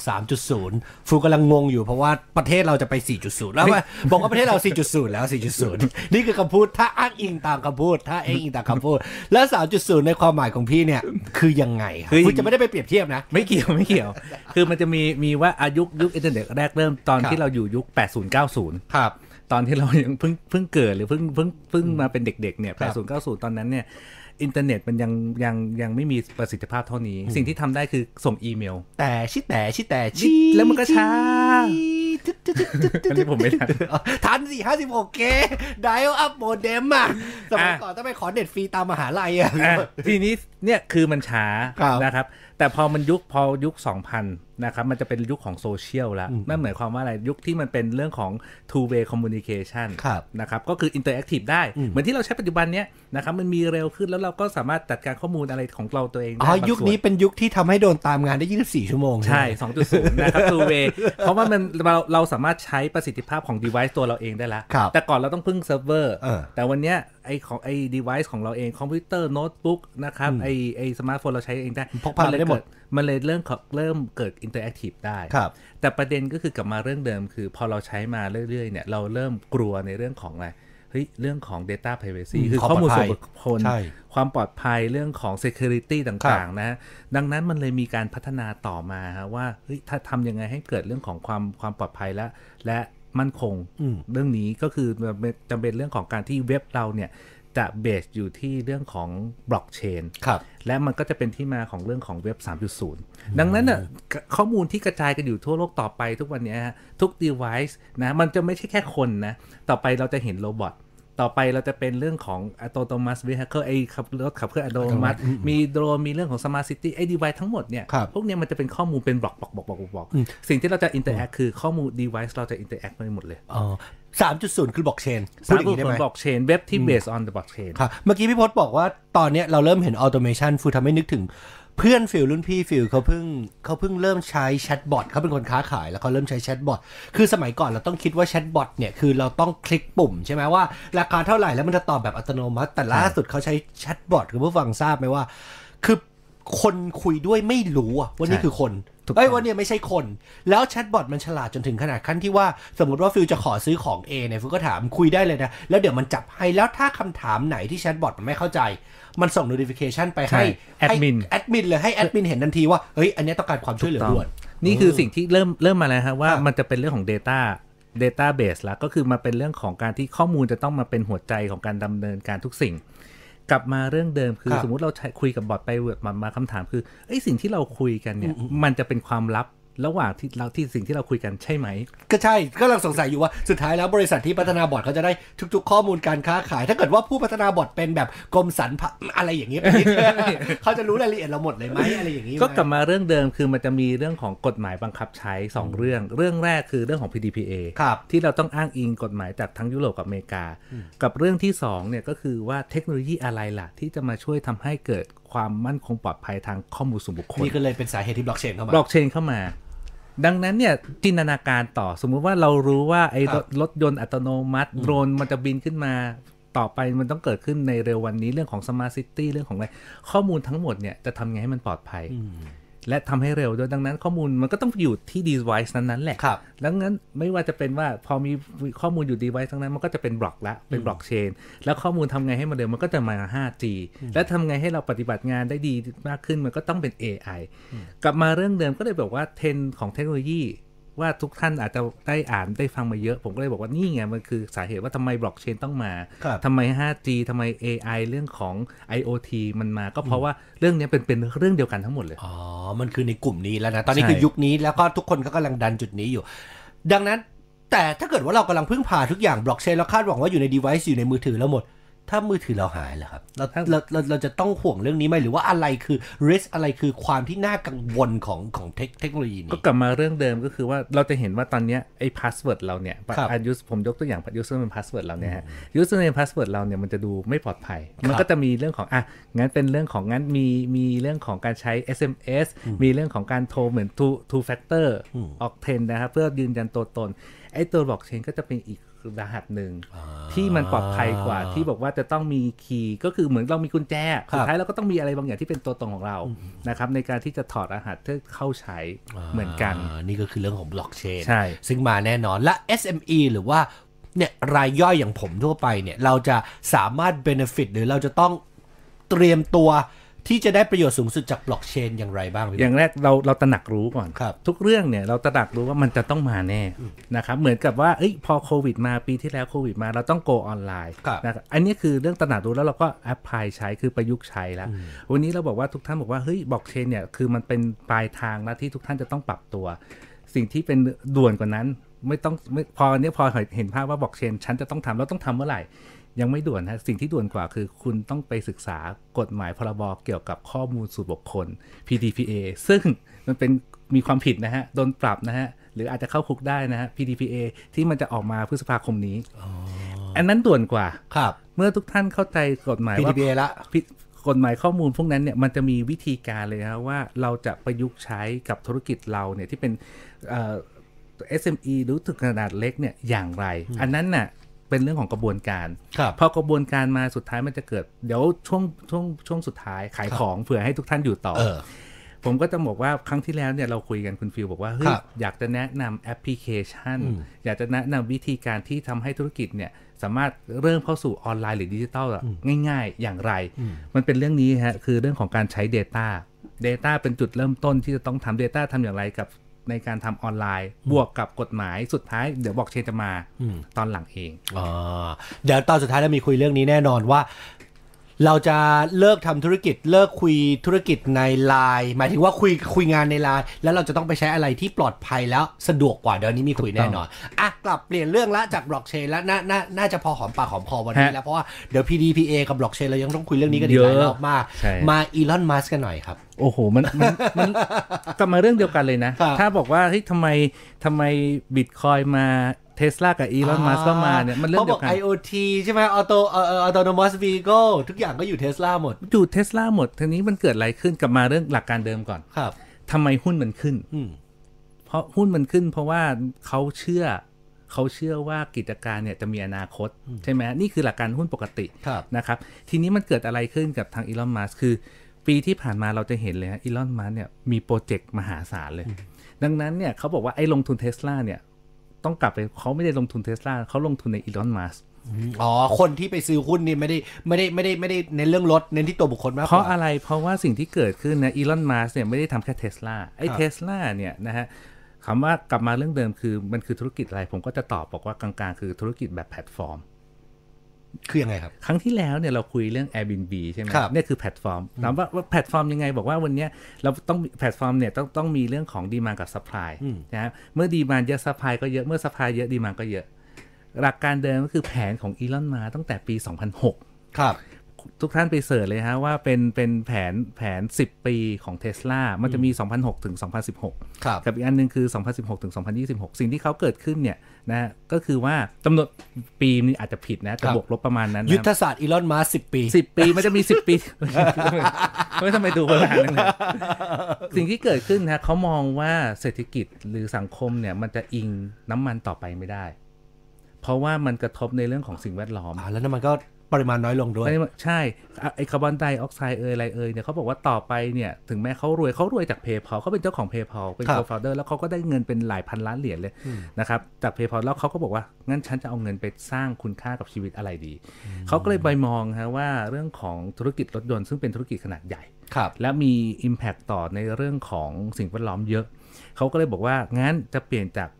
รถยนต์ที่ใช้น้ำมันเนี่ยมาเป็นรถยนต์ที่ใช้พลังงานสะอาด โดยหลักการเนี่ยพลังงานสะอาดก็มีอยู่ 2 อย่าง ครับ คือพลังงานจากแสงแดดก็มาจากน้ำไอเรื่องของพลังงานในเรื่องของโซลาร์เซลล์ ครับ นะครับกับพลังงานที่มาจากเอ่อไฮโดรเจน อืม ทีเนี้ย นี่คือเรากำลังพูดถึงพลังงานในรถนะคุณผู้ฟั พลังงงานในรถ เพราะถ้าเกิดว่าคุณผู้ฟังกำลังบอกว่า โอ้ยพลังงานสะอาดลมก็ใช่คลื่นก็ใช่ ใช่ จีโอเทอร์โมแน่นอนมันมีเยอะแต่เรากำลังพูดถึงสำหรับรถนะ และสุดท้ายเนี่ยมันก็จะมาเปลี่ยนเป็นไฟฟ้า ครับ ใช่ไหมเขาก็เลยเลือก 2 ทางอันนี้ สุดท้ายเนี่ยทางเทสลาเลยเลือกวิธีการที่ใช้โซลา่าร์จะเป็นพลังงานสะอาด และถ้าทุกท่านไปตามข่าวเนี่ยเราจะเห็นว่าทั้งอเมริกากับจีนเริ่มทำแลบในการจำลองเออพระอาทิตย์ในห้องแลบ พระอาทิตย์เทียมใช่ใช่ พระอาทิตย์เทียม นั่ นั่ น น แหละ แหละนี่คือสิ่งที่มันเกิดขึ้นแล้วดังนั้นเกิดขึ้นแล้วคือเขาก็บอกว่าจะแปลพลังงานแสงอาทิตย์เนี่ยมาเป็นไฟฟ้า ข้อหลักคืออะไรคือมันต้องมีแบตเตอรี่ ครับ ที่เก็บให้ได้ ที่เก็บในเก็บได้เร็วและเก็บได้นาน และใช้เนี่ยใช้ได้นานนะฮะใช้ได้ตลอดระยะหลายหลายมากกว่าเดิมแล้วกัน ครับ ทีนี้สิ่งที่เกิดขึ้นคือเขาก็บอกว่าเริ่มที่เทสลาก่อน เพื่อพอเทสลาเนี่ยเป็นพลังงานเอ่อรถยนต์พลังงานไฟฟ้า มันก็จะเกิดดีมานทำให้มีคนน่ะใช้พลังงานไฟฟ้าเยอะขึ้น อืม ทีเนี้ยสิ่งที่เขาทำควบคู่กันไปอีกฝั่งหนึ่งคือซัพพลายก็คือทำเรื่องของโซลารูฟ ครับ บริษัทเดิมเขาคือ Solar City ตอนนี้เปลี่ยนเป็น Tesla Energy แล้ว ก็คือไอ้แผงพลังงานไฟฟ้า Solar Roof นั่นแหละ ครับ นะครับ ทั้งคนบอกว่าไปซื้อติดที่บ้านนะครับพลังงานพอจากที่บ้านเสร็จเหลือใช้ก็เก็บไว้ที่แบตเตอรี่ ใช่เพราะแบตเตอรี่ก็จะเป็นอันขาวๆใหญ่ๆที่ผมเห็น ใช่ แปะอยู่ข้างบ้านนะครับ แล้วก็มาเติมเติมเติมไฟฟ้าให้กับรถยนต์ ครับ เหลือจ่ายทำยังไงแล้วก็ขายให้คนข้างบ้าน ดังนั้นสเกลมันไม่ใช่สเกลบ้านแต่เป็นสเกลอุตสาหกรรมก็ได้ หรือนิคมอุตสาหกรรมอย่างเงี้ยมันคือการผลิตไฟฟ้าแทนจากการใช้พลังงานนิวเคลียร์พลังงานน้ำพลังงานลมทั้งหลายแหล่เนี่ยทีเนี้ยมันก็เลยมีทั้งฝั่งดีมานก็คือฝั่งรถยนต์ละ ครับ กับฝั่งซัพพลายก็คือโซลาร์ซิตี้นะครับที่จะถามแล้วเขาก็จะมีโปรเจกต์ว่าว่า งั้นต่อไปเนี่ยมันไม่ใช่แค่รถยนต์นะรถกระบะ รถบรรทุกนะคะรถพวกเนี้ยถามว่าใช้ใช้ยังไงใช้ตั้งแต่ฝั่งนิวยอร์กมาซานฟรานไปกลับอะ วิ่ง โดยที่ไม่ต้องเติเป็นมมาราธอนเลย โดยที่ไม่ต้องเติม และเขามีคำนวณนะไม่ต้องเติมไฟฟ้าวิ่งไปกลับเนี่ย เขาเทส พอ แล้ว เลยเหรอตอน พอ นี้ ใช่ตั้งแต่สองปีที่แล้วแล้วฮะ เออใช่ใช่ผมจำได้ตอนที่เปิดตัวไอ้ เปิดตัว ไอ้รถเออไอ้ไอ้เทสลาทรัคอะ ครับ นั่นแหละ แล้วเสร็จปุ๊บเนี่ยเกิดอะไรขึ้นเขาบอกว่าถ้าใช้เทสลาภายใน 2 หรือ 3 ปีมั้งจะคุ้มทุนละ พอค่าน้ำมันแค่นี้ก็คุ้มแล้ว ใช่ดังนั้นกลับมาเรื่องเดิมคือเขาเชื่อไงคนนักลงทุนเชื่อว่าธุรกิจของเทสลาเนี่ยจะมีอนาคต อืมเพราะว่าถ้ามันเริ่มต้นจากรถบรรทุก มันก็ต้องไปต่อได้อ่ะถ้าเกิดไปต่อเลยยังไม่จำเป็นต้องพูดถึงเครื่องบินนะ เรามาถึงแบบเรือเดินสมุทรเนี่ยที่ใช้น้ำมันมหาศาลที่ใช้ในการขนส่งสินค้าขนาดใหญ่ รถไฟใช่ไหมทุกอย่างเนี่ยมันก็เกี่ยวข้องกันหมดเลย แล้วก็มีเรื่องของยานอวกาศ SpaceX อ่ะครับ มีเรื่องของธุรกิจไอ้บอลลิงคอมพานีที่เขาทำในเรื่องของบอกว่าทำยังไงให้เดินทางเร็วที่สุดสะดวกที่สุดและประหยัดที่สุด ครับ ก็คือใช้ขุดอุโมงค์ไปเลย ขุดอุโมงค์แล้วก็จะเป็นเป็นตัว Hyperloop อะ ไฮเปอร์ลูปใช่ ครับ อย่างนี้นี่คือธุรกิจที่เขาต่อเนื่องกันไป อ๋อ ดังนั้นกลับมาเรื่องเดิมก็คือพอเห็นทิศทางที่ชัดเจนว่าถ้าจำได้คือเมื่อสักปี 2 ปีที่แล้วเนี่ยจะมีบอกว่าเทสลาจะเจ๊ง ครับ เพราะว่าขาดเงิน อ่าใช่มีช่วงหนึ่งมีช่วงหนึ่งมันมีข่าวว่าหุ้นตกหนักมากเงินหมุนเงินไม่ทั ไม่ทัน โปรดักมีปัญหา อ่การผลิตมีปัญหา แต่ตอนนี้เขาแก้มาได้แล้ว ครับ พอแก้ได้แล้วสุดท้ายฮะเขาก็บอกว่าปีที่แล้วเนี่ยทั้งปีเนี่ยเขาบอกว่าเขาขายเขาขายรถยนต์เนี่ยได้อยู่ที่ราวๆสักห้าแสนคัน อืม แต่เขาบอกโอ้โหปกติเทสลาขายได้แสนคันปกปีปีที่ผ่านมาขายได้ห้าแสนคัน ค่ะ เฮ้ย มีแนวโน้มที่ดีขึ้น คนก็เลยซื้อซื้อ อ่า ซื้อหุ้นไป สุดสุดท้ายครับบอกว่าแล้วโตโยต้าก็ออกมาบอกว่าเฮ้ยฉันขายได้ต้องสี่ล้านคัน ใช่ ใช่แต่ว่าแต่ว่ามันก็แสดงให้เห็นว่าเทสลาเขาสามารถโตมาได้ขนาดเนี้ยภายในระยะเวลาไม่กี่ปี แล้วก็กลับมา เออ ถ้าทุกท่านมีคนเล่นเป็นคนที่ที่ชอบลงทุนในเรื่องของหุ้น ครับ ถ้าดูเรื่องของหุ้นจะเห็นไม่เอาหุ้นเมืองไทยนะเอาหุ้นหุ้นทั่วโลกเนี่ยจะเห็นทิศทางของการลงทุนเลยบอกว่า วันนี้ผลตอบแทนหุ้นที่ดีเนี่ยจะเป็นหุ้นที่อิงกับธุรกิจที่เป็นเทคโนโลยีทั้งนั้นเลย อ๋อ ดังนั้นเนี่ยมันไม่ใช่แค่มีแค่เทสลาที่โตนะไม่มีหลายอีกตัวที่โตนะฮะแต่เราไม่ได้พูดถึงเรื่องการรายการหุ้นเนาะเราพูดถึงดิจิตอล เออเออ นั้นไดเจสเรื่องหุ้นก็คือว่าหลาย ๆ หุ้นที่เป็นอิงกับเรื่องของเทคโนโลยี ไม่ ครั ว่า บ จะเป็นบล็อกเชนเรื่องของ Big Data AI เรื่องของเอ่อเรื่องของอะไรอีกนะ เรื่องของตัว IoT อืม เรื่องของตัวสุขภาพ ครับ Health Tech พวกเนี้ยเรื่องของ Education Tech อืม มันโตทั้ง ก็เทรนด์มันมาชัดเจนมาพี่บอสต้องพูดอย่างนั้นมาใช่ไหมแล้วมันก็เห็นชัดเจนว่า ยังไงสายนี้มันก็ต้องมาแล้วเราก็รอมาหลายปีว่าเมื่อไหร่มันจะโตมันก็ค่อยๆมาเรื่อยๆเนี่ยแหละ ใช่ มาเรื่อยๆเนี่ยแหละ ใช่ดังนั้นมันก็กลับกันขมันเป็นความความเชื่อที่เขาเชื่อว่า ครับ นะครับเขาเชื่อมั่นว่าไม่ใช่เป็นเชื่ออย่างนั้นเขาเชื่อมั่นว่าต่อไปในอนาคตเทสลาจะโตไปกว่านี้ แม้ว่าจะขายได้แค่ 5 0 0 0 0 0 คันเปรียบเทียบกับโตโยต้า4 ล้านคัน ครับ แค่นั้นเอง เราไม่ได้เชียร์เทสลานะ ไม่ คุณ ได้ ผู้ฟัง เชียร์ เราแค่บอกว่านี่คือสิ่งที่เกิดขึ้น แล้วมันก็เลยมีคนเข้าไปป๊อปปูล่ามากแต่สุดท้ายแล้วคนจะมองว่าเฮ้ยเขาจะโตไหมปีนี้เขาจะรอดจริงหรือเปล่าปีหน้าเขาจะยังเป็นแบบนี้ไหมอันนั้นก็ต้องเป็นเรื่องให้อนาคตพิสูจน์ไป ใช่ครับ เออเออ นี่คือสิ่งที่น่าสนใจก็กลับมาเรื่องเดิมคือ ครับ แล้วตัวเราเราได้เรียนรู้อะไรจากบิตคอยบอกเชนหรือแม้แต่อีลอนมาคสรั เท บ สลาสิ่งที่มันเกิดขึ้นนะเราจะเห็นว่าเทรนด์สุดท้ายเนี่ยเรื่องของดิจิตอลหนีไม่พ้นจริง ๆ อืม กลับมาเรื่องเดิมบอกว่าข่าวร้อนๆอีกสัปดาห์ที่แล้วเนี่ยแจ็คหมา ครับ ที่หายตัวไปสองเดือน หายกรึบเลยอะ ไอหายยังไงเนี่ยทุกท่านน่าจะรู้แล้วเพราะประเด็นข่าวนี้เยอะ แต่ ครับ ถามว่าทำไมต้องเล่นประเด็นนี้ เออ นะฮะเพราะว่าทางอาลีบาบาเนี่ยของแจ็คหมาเนี่ยแต่ก่อนเนี่ยตอนปี 2008 แจ็คหมาเอาอาลีบาบาเข้าตลาดหลักทรัพย์ ครับ ระดมทุนเป็นระดมทุนหนึ่งในดีลที่ใหญ่ที่สุดเลย แล้วพอไปช่วงช่วงตุลาคมเนี่ยเขาจะเอาตัวอาลีเพย์นะครับก็คือแอนกรุ๊ปเนี่ยก็คือแอ f เฟนเชียลกรุ๊ปเนี่ยที่ที่เป็นเรื่องของธุรธุรกรรมทางการเงินเนี่ย ครับ ไม่ว่าจะเป็นเรื่องของเงินกู้ดอกเบี้ยประกันอะไรทั้งหลายแหล่เนี่ยเป็นเรื่องของการเงินของอาลีบาบาเนี่ยเขายังไม่ได้เอาเข้าตลาดหลักทรัพย์ เขาจะไปเอาเข้าตลาดหลักทรัพย์ สุดท้ายฮะเขาคาดหวังว่าดิวเนี้ยจะเป็นดิวที่ใหญ่ที่สุด อ๋อ เป็นการระดมทุน IPO ที่ใหญ่ที่สุดในโลก เออ แต่สุดท้ายเนี่ย แจ็คมา ด้ว หายตัว แจ็คหมาเนี่ยได้ไปพูดไม่เข้าหูมั้ง ครับ แล้วก็สุดท้ายดิวเนี้ยก็ยังไม่เกิด เออ ดังนั้นแต่กลับมาเรื่องเดิมคือมันเกิดอะไรขึ้น Impact ต่อโลกคืออะไรสุดท้ายก็กลับมาดิจิตอลอยู่ละ ค่ะ ตัว Alipay หรือ Ant Financial Group หลักเนี่ยก็คือเรื่องของการทำ AI เรื่องของการใช้บล็อกเชนมาช่วยในเรื่องของการทำธุรกิจในเรื่องของการเงิน ครับ นะครับ ดังนั้นเนี่ยดิจิตอลหนีไม่พ้นจริง อืมหนีไม่พ้นจริง ๆ นะ แล้วผมว่าอีกประเด็นหนึ่งที่น่าสนใจคือพอแจ็คหมาหายตัวไปเนี่ย เงินที่คนหลาย ๆ คนกำลังจะไปโปะอยู่ที่คุณจะเรียกว่าเป็นม้าแข่งนะม้าแข่งอย่างแจ็คหมา ก็อาจจะแปลเปลี่ยนไปอยู่ที่มาสบ้างก็ได้อีลอนบ้างก็ได้เขาจะมองว่า เฮ้ย คู่แข่งอะตัวสำคัญชะกาดหายไปคนนึงอะเฮ้ยต้องเป็นตาของนายมาสแล้วหรือเปล่านายอีลอนแล้วหรือเปล่า ๆ แต่จริง ๆ ก็กลับมาเรื่องเดิมไอ้ข่าวเนี่ยที่มันดังมาก ๆ แต่ค่อนข้างเงียบเนี่ยเกี่ยวกับเทสลากับอีลอนมัสเนี่ย ครับ ก็คือ Apple ทำไมครับ Apple บอกว่า Apple ปล่อยข่าวมา อันนี้ข่าวจริงแล้วจะมีโปรเจกต์แต่ก่อน 3 ปีที่แล้วเรียกว่า Apple โปรเจกต์ไททันคือโปรเจกต์ที่ Apple จะทำ Apple Car ของตัวเอง อ๋อ เออเออเออแล้วก็ตอนนั้นมีภาพเป็นแบบ เป็นแบบ เป็น 3D ขึ้นมา หน้าตารถจะเป็นอย่างนี้อะไรอย่างนั้นขึ้นมา เหมือนกับที่ Apple ทำเลยแต่ก่อนเนี่ย เราเห็น Apple เนี่ย เปลี่ยนแปลงตลอดเลยตั้งแต่ยุค 80 คือ iPod ครับ พอมี iPod เสร็จก็จะมีปี 2000 มี iPhone หลังจากนั้นก็จะมี iPad 90ไหม iPod ช่วง ใช่ ช่วงช่วงช่วง 80 ช่วง 90 90 มันจะมีไอคอมพิวเตอร์ไอตัวสีส้มๆฟ้าๆด้วยใช่ไหมใช่ไหม โซนี่บ็อกแมน อ่ายุ ยุคนั้นเนี่ย ค่ะ ตอนนั้นเนี่ยสิ่งที่เขาเปลี่ยนคือเริ่มมามาเปลี่ยนธุรกิจหลักที่จากไอคอมพิวเตอร์ PC แบบเดิมเนี่ย ที่เป็นที่เป็นตัวตัว Mac ธรรมดาเนี่ยนะ iMac เนี่ยมาเป็น iPod พอ iPod ก็เป็นปูพื้นฐานในเรื่องของแอป Economy ครับ ก็คือเรื่องของ iPhone พอ iPhone เสร็จก็จะมีเรื่องของ iPad สุดท้ายตอนเนี้ย Apple เหมือนจะตัน บอกว่าโตเนี่ย บริษัท Apple คือบริษัทแรกนะ ที่มูลค่าเนี่ยหนึ่งล้านล้านเหรียญ US ดอลลาร์หนึ่งทริเลียน ทีเนี้ยเขาบอกว่า อ้าว แล้ว Apple หายไปไหน พอมีคนพูดถึงว่ามีคุยคนคุยกับผมว่าเฮ้ยอีลอนมัสมาแล้ว Apple ล่ะ Apple ไม่หายไป Apple มีโปรเจกต์ลับเยอะ อ๋อ หนึ่งในนั้นคือ Apple Car ครับ ที่เขาคิดว่าต่อไปเนี่ย จะมีเรื่องของออโตโนมัสเวเขาคือรถขับเคลื่อนอัตโนมัติ ครั แน่ บ ๆโดรนมันต้องมาแน่ อ่า ๆ แล้ว Apple ล่ะแต่แต่หนีไหมอยู่อยู่แล้วมันเป็นเคิร์ฟที่ที่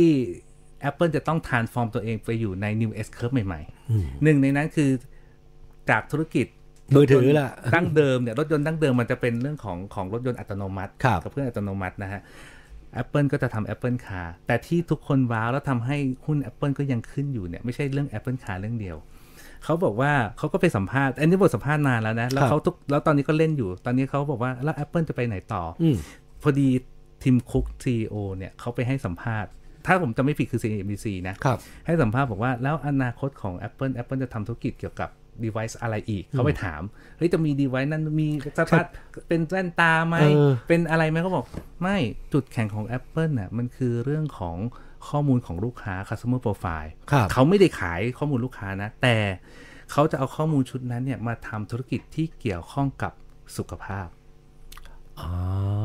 มันก็จะไปตรงกับ Apple Watch ที่ตอนนี้เริ่มกลับมาจับเรื่องสุขภาพเพิ่มมากขึ้น มีเรื่องของ health ครับ มีเรื่องของเอ่อ Apple ที่เป็นลักษณะของงานวิจัยเชิงสุขภาพที่ร่วมกับโรงพยาบาลเรื่องของหมอยกตัวอย่างเนี่ยโควิดเนี่ยเขาก็เก็บข้อมูล ในการทำวิจัยเพื่อจะมาเรื่องของการหนึ่งคือรักษา ครับ สองคือยิ่งกว่าการรักษาเนี่ยมันคือการป้องกันหรือ preventive medicine medicine ดังนั้นเนี่ยถ้าจะเป็นการป้องกันในเชิงการแพทย์เนี่ยถามว่าจะป้องกันได้ยังไงก็ต้องมีเรื่องของข้อมูล ครับ ดังนั้นเนี่ยสิ่งที่ Apple จะทำเนี่ยก็คือนอกจากเรื่องของธุรกิจใหม่ๆ เช่น Apple Car แล้วเนี่ย ก็จะมีเรื่องของ Health ด้วยเช่นกัน แต่สังเกตไหมฮะ ทั้ง Car ทั้ง Health มันต้องบวกอะไรฮะ บวกกับความเป็นเทคหรือดิจิตอลทั้งนั้นเลย มันถึงจะไปรอด มันถึงจะไปรอด เพราะถ้าเกิดจะมองแค่คากับเฮลท์อย่างเดียวเนี่ย ก็ปีนี้ก็จะต้องเหนื่อย ปีต่อไปก็ยังต้องเหนื่อยแน่นอน เพราะก็ต้องยอมรับว่าที่ผ่านมา Apple เริ่มเขาเริ่มช้าลงแล้วล่ะ iPhone ล็อตใหม่ๆที่ออกมา iPad ล็อตใหม่ๆที่ออกมา มันก็ไม่ได้ว้าวเหมือนตอนในยุคอดีต แต่มันก็ว้าวนะ แต่มันก็ไม่ได้แบบตื่นตาตื่นใจ เราอาจจะชิน ใช่ แต่กลับมาเรื่องตัวเลขผลประกอบการ อ๋อดีขึ้นยัง ดีขึ้นหมดเลย ต่อเนื่องใช่ไหม แล้วพอพอเกิดเหตุการณ์โควิดฮะ ครับ ยอดขาย Apple สูงขึ้น เพราะคนไม่ไม่ได้ไปเที่ยว ไม่ใช่แต่ไม่ได้สูงขึ้นจาก iPhone เป็นหลักละ ฮะ แม็กแม็กกับ iPad มา อ๋อต้องทำงานบ้าน ต้องทำที่บ้าน นี่คือสิ่งที่มันที่มันเกิดขึ้นแล้วมันก็เกิดว่าเนี่ยคือเทรนบอกว่าวันเนี้ยอะไรที่มันเกิดขึ้นเนี่ยมันก็จะมีทั้งด้านที่ไม่ดีและดีไอ้ไม่ดีแล้วก็ปล่อยวางไป แต่ดีเนี่ยเราก็บอกว่าวันเนี้ยถ้าเป็นเชิงดิจิตอลไดเจสเราเนี่ยก็บอกว่าวันเนี้ยหาในมุมที่จะเอาดิจิตอลมาช่วยทำให้ชีวิตเราหรือธุรกิจเราอะ่ะมันน่าจะดีขึ้นได้ แล้ววันที่ Apple ไปสุขภาพเนี่ยเขาจะสามารถโฆษณาได้เลยนะ an apple a day keep doctors away แล้วมันจะมากับอะไร ตอนนี้เรามี Apple Pay ใช่ไหมจ่ายเงินผ่าน ครับ Apple Pay ต่อไปอาจจะมีซักเจนมาว่า เฮ้ย คุณควรจะใช้ประกันแบบนี้สิ ประกันสุขภาพ ฝากเงินกับ Apple ไหมนะครับ ไปเรื่อยแล้วฮะ โอ้ยถ้าจนถึงวันนั้นนี่รับประกันว่าทางการไทยนี่จะต้องเป๋เป๋หนักแน่นอนเลย อ่ะอีกหนึ่งคนบ้าง เป็นรวยที่สุดเหมือนกันเป็นมหาเศรษฐีอายุน้อยออสตินรัสออสตินรัสเซลอายุ 17 ผู้ก่อตั้งลูมินาบริษัท AI สำหรับยานยนต์ คืออย่างนี้ ครับ โจทย์โจทย์ทางราย มี การ 5 นาทีนะนี่มี 5 ห้า นา นาที ทีะ เอาสั้น โอเค ๆ คือเขาบอกว่าเอ้ยสัปดาห์วันเด็กพูดอะไรเกี่ยวกับเด็กบ้าง ไอ้เราจะบอกว่าจะมาพูดเรื่องแอปสำหรับเด็กผมว่าทุกท่านน่าจะทราบอยู่แล้วนะครับ ผมก็เลยบอกว่าเฮ้ยมันมีเรียกว่าเยาวชนแล้วกัน ครับ เพราะเด็กคนเนี้ยเขาก่อตั้งก่อตั้งบริษัทตอนอายุ 17 เออ ตอนนั้นเนี่ยเขาบอกว่าเขาแค่เขียนโปรแกรมขึ้นมา เขาก็เป็นกีกคนหนึ่งอะ ครับ เขาก็เขียนโปรแกรมเล่น ๆ สุดท้ายเขาไปเขียนโปรแกรมหนึ่งฮะบอกว่าสามารถจับภาพแล้วมาสร้างเป็นภาพสามมิติจำลองในระบบคอมพิวเตอร์ได้ อ๋อเหมือนกับที่เราใช้ไอ้สามดีถ่ายภาพในกล้องมือถืออย่าง ค นี้ ล้าย ประมาณอๆแบบย่างนั้ นั้น น แต่ว่าถ้าทำพอเราพอคอมพิวเตอร์เนี่ยรู้จับภาพว่าเป็นภาพจำลองในระบบในระบบจำลองของคอมพิวเตอร์เกิดอะไรขึ้น ครับ มันก็จะทำให้เอาไปแอพพลายกับธุรกิจอื่น ๆ ได้ เช่น รถขับเคลื่อนอัตโนมัติ เวลาเราไอ้รถขับเคลื่อนอัตโนมัติหรือโดรนเนี่ยเวลาไปเนี่ยมันจะต้องจับภาพสิ่งแวดล้อมทั้งหมด แล้วเวลาจับภาพมันต้องจับเป็นอ็อบเจกต์ ครับ ไอ้นั่นแหละที่โตโยต้าหรือวอลโวตอน ต้อ เนี้ ง ย การใช่ไหม ใช้ต้องการเทคโนโลยีนี้ อ่า เพื่อมาใช้ในเรื่องของการขับเคลื่อน autonomous vehicle รถ มันจะได้ไม่ใช่ ขับ เป็น เคลื่อ แค่ภาพแบนๆคราวนี้ ใช่ มันจะได้เป็นมิติแล้วมันมีดิเมนชันโผล่ขึ้นมาแล้วว่าเอ้ยอันนี้นะมันมีพื้นถนนนะมันมีรถอยู่ซ้ายมือนะนี่มันเป็นเนินนะนี่มันเป็นหลุมนะ ถูกต้อง เพื่อที่จะสามารถทำให้ AI มันจับได้แล้วก็วิเคราะห์ได้ว่าเฮ้ยรถตอนนี้สามารถใช้ความเร็วเท่าเดิมเร่งขึ้นช้าลงเบรกหรือต้องเปลี่ยนเลนอะไรอย่าง น เงี้ย กลับมาเรื่องเดิมคืคอรับ ทำไมต้องมาพูดคนนี้ เพราะคนเนี้ยคิดตอนอายุ อืม 17 แล้วก็วันเนี้ยนะฮะอายุสัก 23 23 อ่า 25 25เนี่ย ครับ เข้าตลาดหลักทรัพย์ไปเรียนที่ NASDAQ เลยทำให้เด็กคนเนี้ยวันเนี้ยเป็นผู้ใหญ่แล้วเป็นวัยรุ่นละ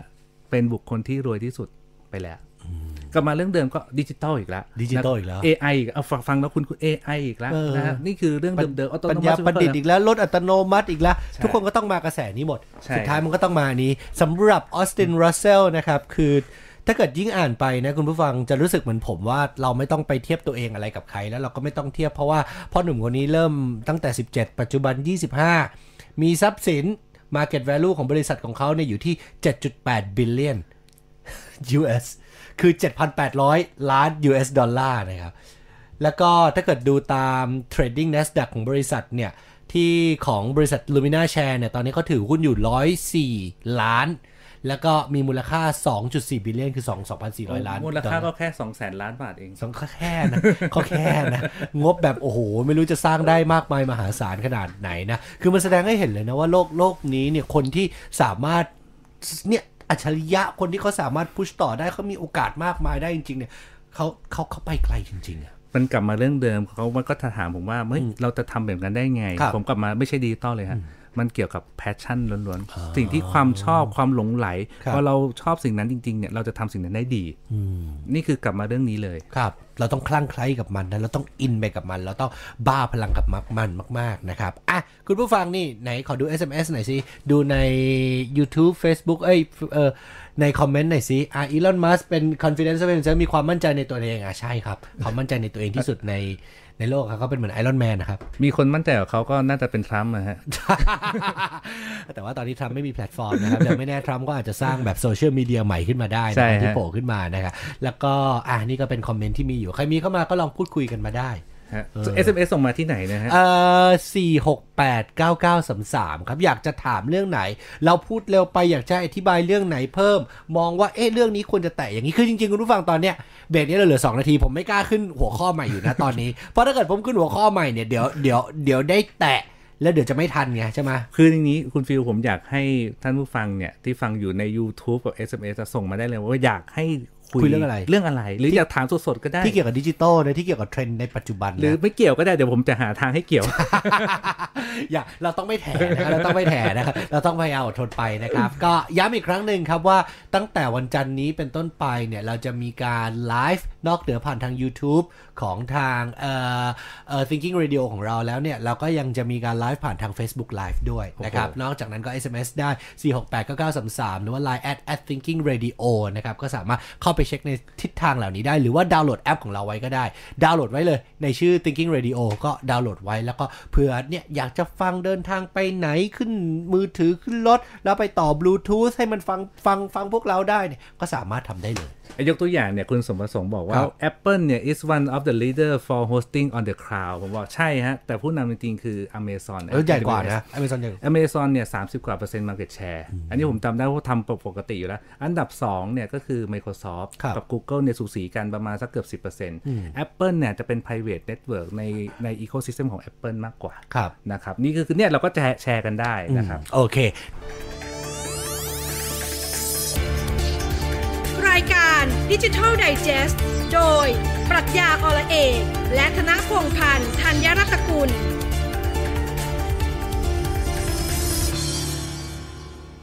ยุคปัจจุบัน SME หลาย ๆ ท่าน ฮะ คนหลาย ๆ คนบอกว่าเนี่ยอยากที่จะเริ่มเปลี่ยนมาใช้การทำงานหรือว่าเปลี่ยนให้องค์กรมันมีความดิจิทัลเพิ่มมากขึ้น ครับ แล้วฟูก็เห็นว่าช่วงที่ผ่านมาหลายคนเนี่ยชอบใช้ทำงานกันทางไลน์ซึ่งปัญหาของทางไลน์คือไฟล์หลาย ๆ อย่าง มันไม่ได้เก็บไว้นาน มันไม่ได้เอื้อมาเพื่อให้ใช้ในการทำงานขนาด ไถ นั้น ฟีดไม่เจอพูดอะไรนะ ฝากอะ ใช่ ไรไว้นะ ใช่หาไม่เจอมันจะมีปัญหาอยู่ฟูไหน ๆ ก็เจอพี่แล้วอยาก ครับ ให้พี่ช่วยแนะนำหน่อยว่าใช้อะไรดีแล้วใช้แบบนี้มันดีกว่าการใช้แบบเดิมยังไงบ้าง คือครั้งที่แล้วที่จำได้ที่คุยกับคุณฟิวก็คือว่าจะเริ่มยังไงใช่ไหม เออ เราก็ต้องเริ่มก่อนที่ว่าเฮ้ยเราเริ่มอยากจะเปลี่ยนละเรา ครับ เริ่มอยากจะเปลี่ยนไปเยอะคือเราต้องเริ่มจากวิธีคิดตัวเราเองก่อนที่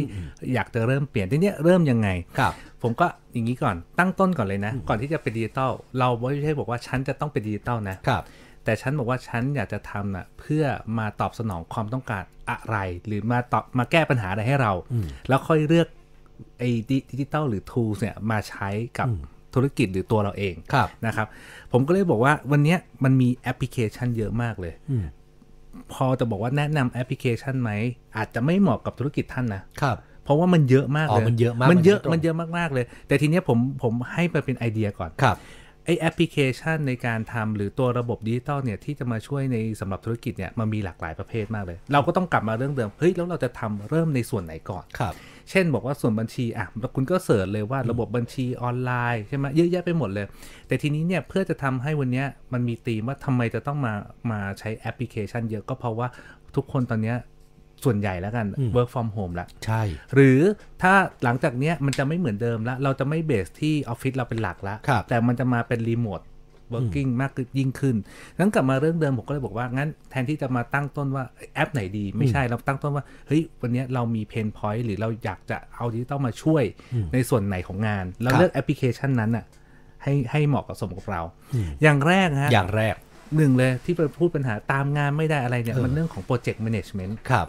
ทั้งนั้นเลยเป็นเรื่องของโปรเจกต์แมネจเมนต์เป็นเรื่องของ Task Management ว่าตอนนี้เรามีจ็อบอะไรบ้าง เช่นเราบอกว่าเรามีโปรเจกต์ใหญ่ แต่มันโปรเจกต์ใหญ่มันอาจจะประกอบไปด้วย 100 Task อืม แล้ว 100 Task มันเกี่ยวข้องกับหลายบุคคล เออ ใช่ไหมฮะ ถ้าสมมติเราเรามีกระดานห้องประชุมเดี๋ยวอาจจะต้องแปะโพสต์อิหรือเขียน ค เป็ รั น บ เยอะแยะไป หรือว่า หมด ต้องส่งไลน์ในกลุ่มใหญ่ว่าไอ้ยคนนี้ต้องทำแบบนี้ อันนี้ต้อง ใช่ ทำแบบนี้ อันนั้นต้องทำแบบนั้น ใช่ ซึ่งอันนั้นจริง ๆ เอาจริงๆ เขียนลายยากกว่าด้วยนะ เพราะละเอียดมากเลย ถู นะ กต้องดังนั้นเนี่ยสิ่งที่มันเกิดขึ้นคือมันก็จะมีแอปพลิเคชันเนี่ยมาช่วยบริหารจัดการ ให้เราเนี่ยสะดวกสบายมากยิ่งขึ้น ไม่ ครับ ต้องมานั่งจำไม่ต้องไปตามคนอื่นตามจิตคนอื่น อ่า ไอ้พวกเนี้ยมันก็จะมีเดี๋ยวจะมีอะไรเนี่ยเดี๋ยวผมยกตัวอย่าง ครับ เรื่องที่สองเนี่ยเป็นจะเป็นเรื่องของวันนี้จะเป็นเรื่องของ communication แล้วแต่มันจะเป็นเรื่องของ virtual team communication เพราะทีมไม่ได้มานั่งทำงานด้วยกันไง ใช่ ทีมมันกระจัดกระจายบางทีมเนี่ยอยู่ทั่วโลกเลยก็มี ครับ ดังนั้นเนี่ยเขาก็เลยมีคิดเรื่องของ tools เนี่ยทางดิจิตอลที่จะมาช่วยทำให้ทีมอะสามารถ communication ให้มีประสิทธิภาพยิ่งขึ้น เรื่องที่3เนี่ยคือเรื่องของทีม collaboration คือทำงานเป็นทีมทำงานเป็นทีมอย่างไร เช่นมีหลากหลายแผนกหลากหลายฝ่ายหลากหลายคนเนี่ยหลากหลายประเทศทำยังไงเนี่ยให้เกิดความร่วมมือได้ดีขึ้นสี่เนี่ยคือ document ละ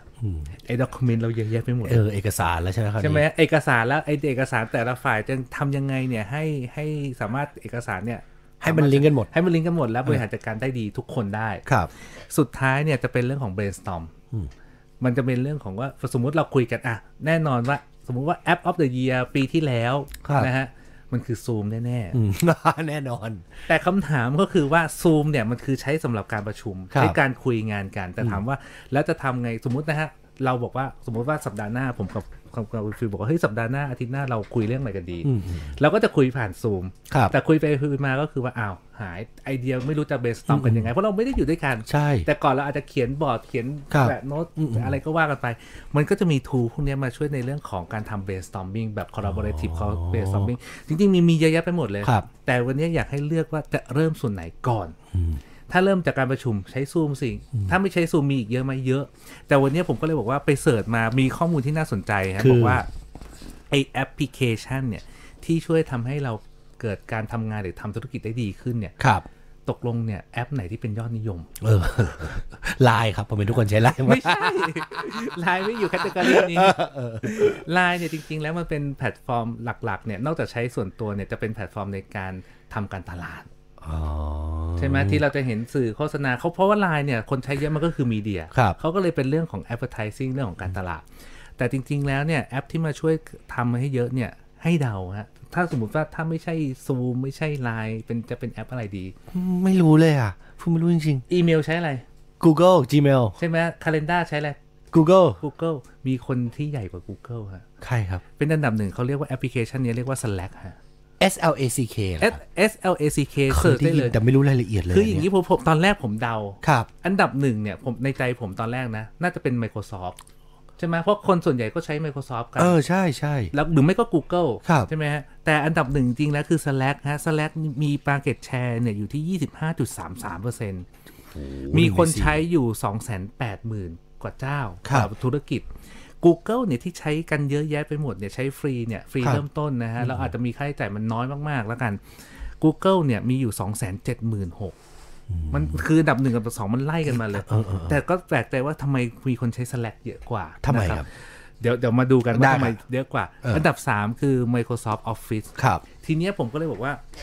อันดับ 4 5 6 มันก็ไล่กันไปเรื่อยๆนะ แต่ว่าสิ่งที่สำคัญที่เราจะเห็นคือ เฮ้ย มันมีแอปพลิเคชันแบบที่เรียกว่าที่ไม่ใช่ Google ด้วย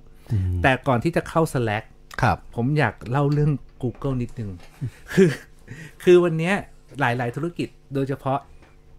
ธุรกิจที่เพิ่งเริ่มต้นจะใหญ่หรือเล็กไม่สำคัญนะ ครับ แต่ใหญ่เนี่ยบางทีผมก็บอกคุณใช้ Google สำหรับ Business เนี่ยให้ดีเหอะ มันจะประหยัดและคุณสามารถเริ่มได้เร็วเลย อืม เกิดอะไรขึ้นก็คือว่า Google ส่วนใหญ่อะเขาจะบอกว่า เฮ้ย รู้จัก Google เนี่ย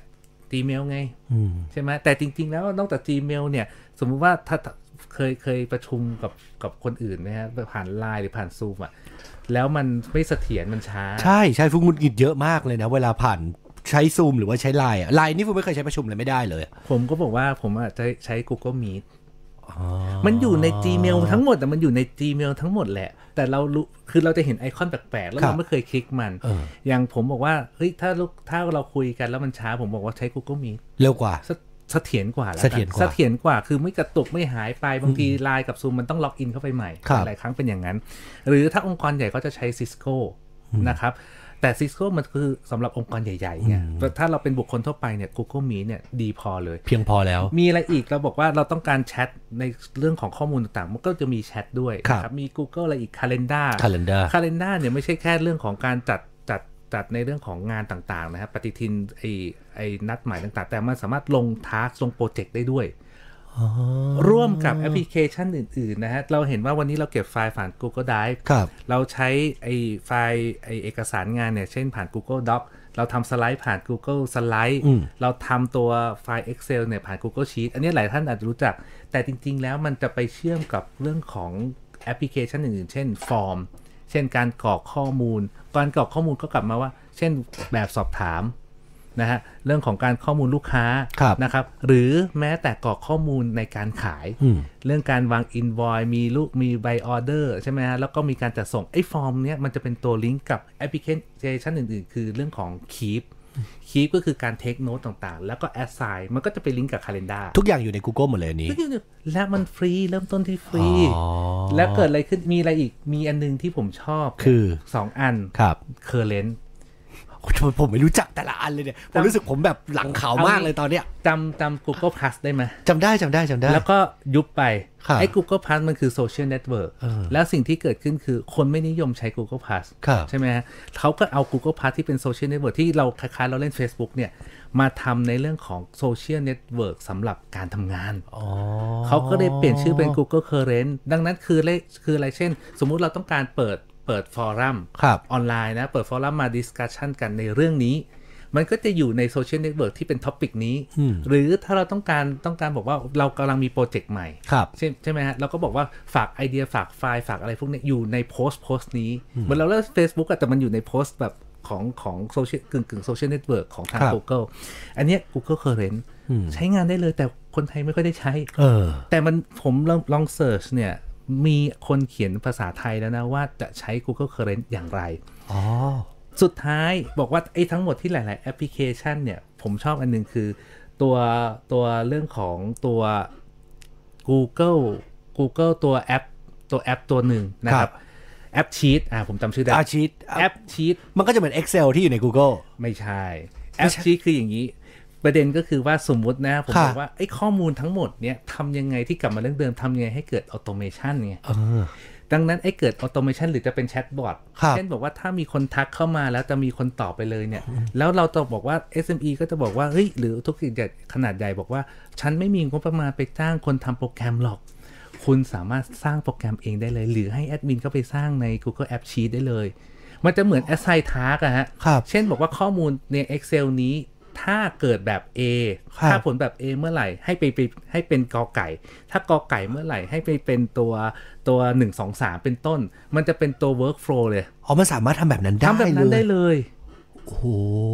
อันนี้คือแอปชีตและค่าบริการคือเริ่มต้นคือฟรี แต่ค่าบริการสำหรับธุรกิจเนี่ย มันยูเซอร์หนึ่งเนี่ยหกเหรียญมั้งฮะ คือร้อยแปดสิบบาท ร้อยแปดสิบต่อเดือน ครับ มันมันโหมันน้อยมากๆแล้ว SME เราไม่ได้มีบอกว่าต้องใช้ทุกคนทั้งองค์ก ใช่ ร ใช่ นะ ใช่ ใช้แค่บางคนในแผนก สมมติ ใช่ไหม แผนกเซลล์อย่างเดียวแผนกนี้อย่างเดียวอะไรอย่างนี้อย่างเดียวใช่ไหม ผมก็เลยบอกว่าถ้าแนะนำเนี่ยก็บอกว่ากลับมาเรื่องเดิมไม่ใช่เริ่มต้นที่คุณบอกว่าอยากจะใช้เฮ้ยวันนี้ฟังผมแล้วบอกว่าเฮ้ยผมเป็นตัวแทน Google ไม่ใช่เลย ไม่ใช่นะ ไม่มี ไม่เกี่ยวและไม่มีส่วนเกี่ยวข้องกัน ไอ้ที่ เอ อ ที่ผมพูดมักจะไม่เกี่ยวเลย ครับ ที่เกี่ยวผมจะไม่พูด ถ้าเกี่ยวกับผมไม่เคยพูด ค่ะ คืออย่างนี้ฮะไอ้ตัวกลัวตัว Google เนี่ยมันมีตัวฟีเจอร์เยอะมากถามว่าเฮ้ยจะเลือกไงกับหลักการเดิม ครับ ณต้องการแก้ปัญหา อืม หรือคุณต้องการเพิ่มประสิทธิภาพในเรื่องอะไร อืม ทำเป็นเรื่องๆ เช่นบอกว่าวันเนี้ยข้อมูลเราเนี่ยยังไม่ยังไม่เป็นออนไลน์เลยนะ งั้นคุณเก็บข้อมูลเนี่ยมาเป็นตัวเป็นดิจิตอลก่อนสิ ครับ ใช่ไหมฮะ นี่คือคือแพลตฟอร์มของ Google แล้วก็จะมีตัวพวกเนี้ยแล้วค่อยไปเลือกใช้ข้อมูล อ๋อ แต่ฮะคุณไม่รู้ไม่ต้องบอกว่าเอ้ยจะสอบถามผู้เชี่ยวชาญยังไง คุณเสิร์ช Google เลย อ๋อ มันมีคำแนะนำหมดเลย มี ครับ วิธีการว่าจะทำ Google สำหรับ SME ทำยังไงสำหรับธุรกิจขนาดเล็ก หรือสำหรับธุรกิจส่วนตัว ครับ ทำอย่างไรมีหมดเลย เนี่ยคืออันดับ 2 ของโลก อืม คือของ Google Google Docs ที่ลองมาจากตัว Slack ใช่ไหม Slack แต่ Google เนี่ยก็จะเป็นเขาจะมีเหมือนกับมีซัพพอร์ตในไทยมากกว่าแหละ มันจะมีภาษาไทยมันจะมี ใช่ คนใช้มากกว่า นี่ทางคุณสมประสงค์ที่คุยกับเราอยู่ใน YouTube ก็บอกว่าเอ้ยถ้าเกิดเป็น SME ลองไปดู SaaS ก็ได้ ใช่ on the cloud ก็ได้ อันนี้ผมไม่รู้จริง ๆ นะ คือโดยส่วนตัวผมเนี่ย Google ผมก็รู้จักน้อย ขนาดผมเป็นคนทำงานสื่อนะคุณผู้ฟังคือ ผมยังต้องไปศึกษา YouTube คือต้องไปดูแบบไอ้ tutorial วิดีโอ 101 ทุกอย่างไล่ดู เพราะเราก็ต้องตามเทคโนโลยีให้ทันน่ะยุคเนี้ย คือจริง ๆ มันขึ้นอยู่กับว่า เฮ้ย ถ้าเราอยากท ครับ ำนะครับ มันมันเรียนรู้ได้หมด ผมยกตัวอย่างอาสมมติคุณฟิลบอกคุยคุณฟิลเนี่ยมีมีโปรไฟล์เยอะเลย ผมอะบอกว่าคุณฟิลบอกว่าอยากทำพอร์ตโฟลิโอส่วนตัวไหมล่ะ ครับ ที่ไม่ใช่ Facebook อะแต่คอนเสิร์ตมาเจอคุณฟิล ก็ลิงเกนไหมลิงลิงอิน มีมีง่ายกว่านั้น อะไรครับ คุณใช้ Google Site S I T E S Google Site คุณสามารถสร้างเว็บไซต์ของตัวเองได้เลย เขาเหรอครับ ใช่ ฟรี ทุกวันนี้เว็บไซต์ผมธนพงษ์พันธ์ .com ก็ใช้ Google Site โอ้ยเดี๋ยวผมจะรีบใช้บ้างเลยทันที ผม แล้ว มีปัญหาผมอยากทำเว็บไซต์มานานแต่ผมทำไม่เป็นผม แล้ว โล เหมือน เทคมาก เหมือน ครับ จับว่า ถ้าคุณเล่น Facebook เป็นเนี่ยนะ อ่ะ คุณก็ใช้ Google ทำได้ Site อันนี้ทำได้ เป็นนะฮะแค่มีบัญชี Gmail ครับ นะครับ สามารถไปสร้างโปรไฟล์ตัวเองเลยนะครับ ว่ามีประสบการณ์หรือมีโปรเจกต์แผนในอนาคตอย่างไร มันก็ ครับ จะเป็นพอร์ตโฟลิโอเรา อ๋อ เวลาคอนเสิร์ตชื่อเรามา แล้วเมื่อกี้นะฮะ บอกว่ามีคอมเมนต์มาบอกว่าอยาก บอกว่าใช้ใช้ตัว ไม่เป็นไร ขอขออภัยฮะใช้ใช้ในเรื่องของซอฟไอซอฟต์แวร์ as a service คือ ครับ อะไรนะครับ ก็คือตัวแอปพลิเคชันไงคือเราแต่ก่อนเวลาจะใช้อะไรเนี่ย เราจะต้องซื้อมาติดตั้งที่บริษัทที่ออฟฟิศที่บ้านที่คอมพิวเตอร์เราเดี๋ยว ครั นี้ บ ไม่ใช่ละเวลาเราใช้พวกนี้มันคือ as a service หมดเลย นะครับแล้วสมมุติว่าสมมติเรามีข้อมูลขนาดใหญ่มากนะ ค ค รั รั บบ ข้อมูลภาพข้อมูลนั่นข้อมูลนี่ทำยังไงดี แล้วก็ใช้บริการคลาวนะครับ Google เนี่ยที่ผมบอกก็คือว่า เป็นผู้ให้บริการคลาวของโลกเนี่ยเป็นอันดับ 2 หรือ 3 สลับกันกับ Microsoft เนี่ยนะฮะนะครับ Google ก็จะมีแพลตฟอร์มของเขาคือ Google Cloud เนี่ยจะให้ใช้บริการในการฝากไฟล์รูปภาพอะไรอย่างเงี้ย ครั ได้ บ เลยฝากไฟล์ข้อมูล และถ้าอยากต้องการบอกว่า Security มันก็จะมี Enterprise Service ซึ่งถ้าคุณใช้เยอะคุณก็จ่ายเยอะ ถ้าคุณใช้น้อย คุณก็ ใช้ จ่ายน้อย ฟรี ก็ใช้ฟรีไปก่อน อันนี้มีคำถามอันนี้ยากมากพี่พศคือตอบ ครับ ไม่ได้แน่นอน ควอนตัมคอมพิวเตอร์มาแล้วระบบบล็อกเชนจะหายไปไหมครับ โหต้องกลับไปเรื่องเดิมฮะว่าควอนตัมคอมพิวเตอร์คืออะไร ใช่ฟูยังไม่รู้จักเลยครับ เอางี้บล็อกบล็อกบล็อกเชนบล็อกเชน ผมยังเชื่อว่ากลับมาเรื่องเดิมก่อนนะ มันค่อยๆ เปลี่ยนถ่ายไป ครับ นะครับไอ้ควอนตัมคอมพิวเตอร์เนี่ยมันอีก 10 คือ 10 ปีข้างหน้ามันมาแน่ อ่า ๆ แต่มันจะอยู่อย่างไรร่วมกับเทคโนโลยีอื่นๆ เพราะวันเนี้ยหลักการเดิมคือ จริงๆ อย่าพูดถึง Slack เนาะแต่กลับมาเรื่องเดิมเดี๋ยวว่าเดี๋ยวครั้งหน้าควอนตัมจัดเต็มให้ให้ ได้เออได้ได้ยันควอนตัมเก็บไว้ข้างหน้าไหมล่ะครั เก็บไว้ครั้งหน้าแต่ให้ให้ปูทางอย่างนี้ ครับ ไอ้ไอ้ที่เราอยู่ในปี 2020 เป็นต้นไปเนี่ยตอนนี้ 21 แล้วใช่ไหม ครับ เขาเรียกว่าอยู่ในยุคปฏิวัติอุตสาหกรรมที่ 4 4 คืออะไร 4 คือยุคที่ต้องอิงกับดิจิทัลเทคโนโลยีในยุค ปฏิวัติอุตสาหกรรมทีสี่ 4 คือ AI Blockchain IoT Smart City Precision Medicine Quantum Computer อยู่ในนั้นด้ว อะไร ย ก็แล้วแต่เนี่ยคือเทคโนโลยีแต่คีย์หลักของดิจิตอลเทคโนโลยีในยุคปฏิวัติอุตสาหกรรมทีสี่ 4 คือ ต่างกับ 3 ยังไง ไอ้เวลา 3 เนี่ยมี Big Data อย่างเดียวคุณก็รอด ครับ มีโซเชียลเน็ตเวิร์กมี Big Data คุณก็รอด แต่ถ้า 4 เนี่ยคุณจะต้องมีการหลอมรวมเทคโนโลยี ทั้งในยุคที่ 3 ที่เป็นพื้นฐานและ 4 เนี่ยมาใช้ร่วมๆกัน ถ้าศัพท์ทางการเขาใช้อินทิเกรตไหมอินทิเกรตรวมกันอย่างนี้ไหมหรือว่า หรือว่าลิงก์กันหรือว่ายังไงฮะ ต้องไปพร้อมๆกัน ต้องไปพร้อมๆกันด้วย เพราะสมมุติว่ามีควอนตัมคอมพิวเตอร์ไม่มีเรื่องอื่นก็ทำละต่อไม่ได้ AI เนี่ยถ้าควอนตัมคอมพิวเตอร์มา AI เนี่ยจะมีประสิทธิภาพมาก ๆ เลย จนมันก็จะเกิดเชิงปรัชญาที่เป็นเวทีของอีลอนมัสคุยกับแจ็คหมา ครับ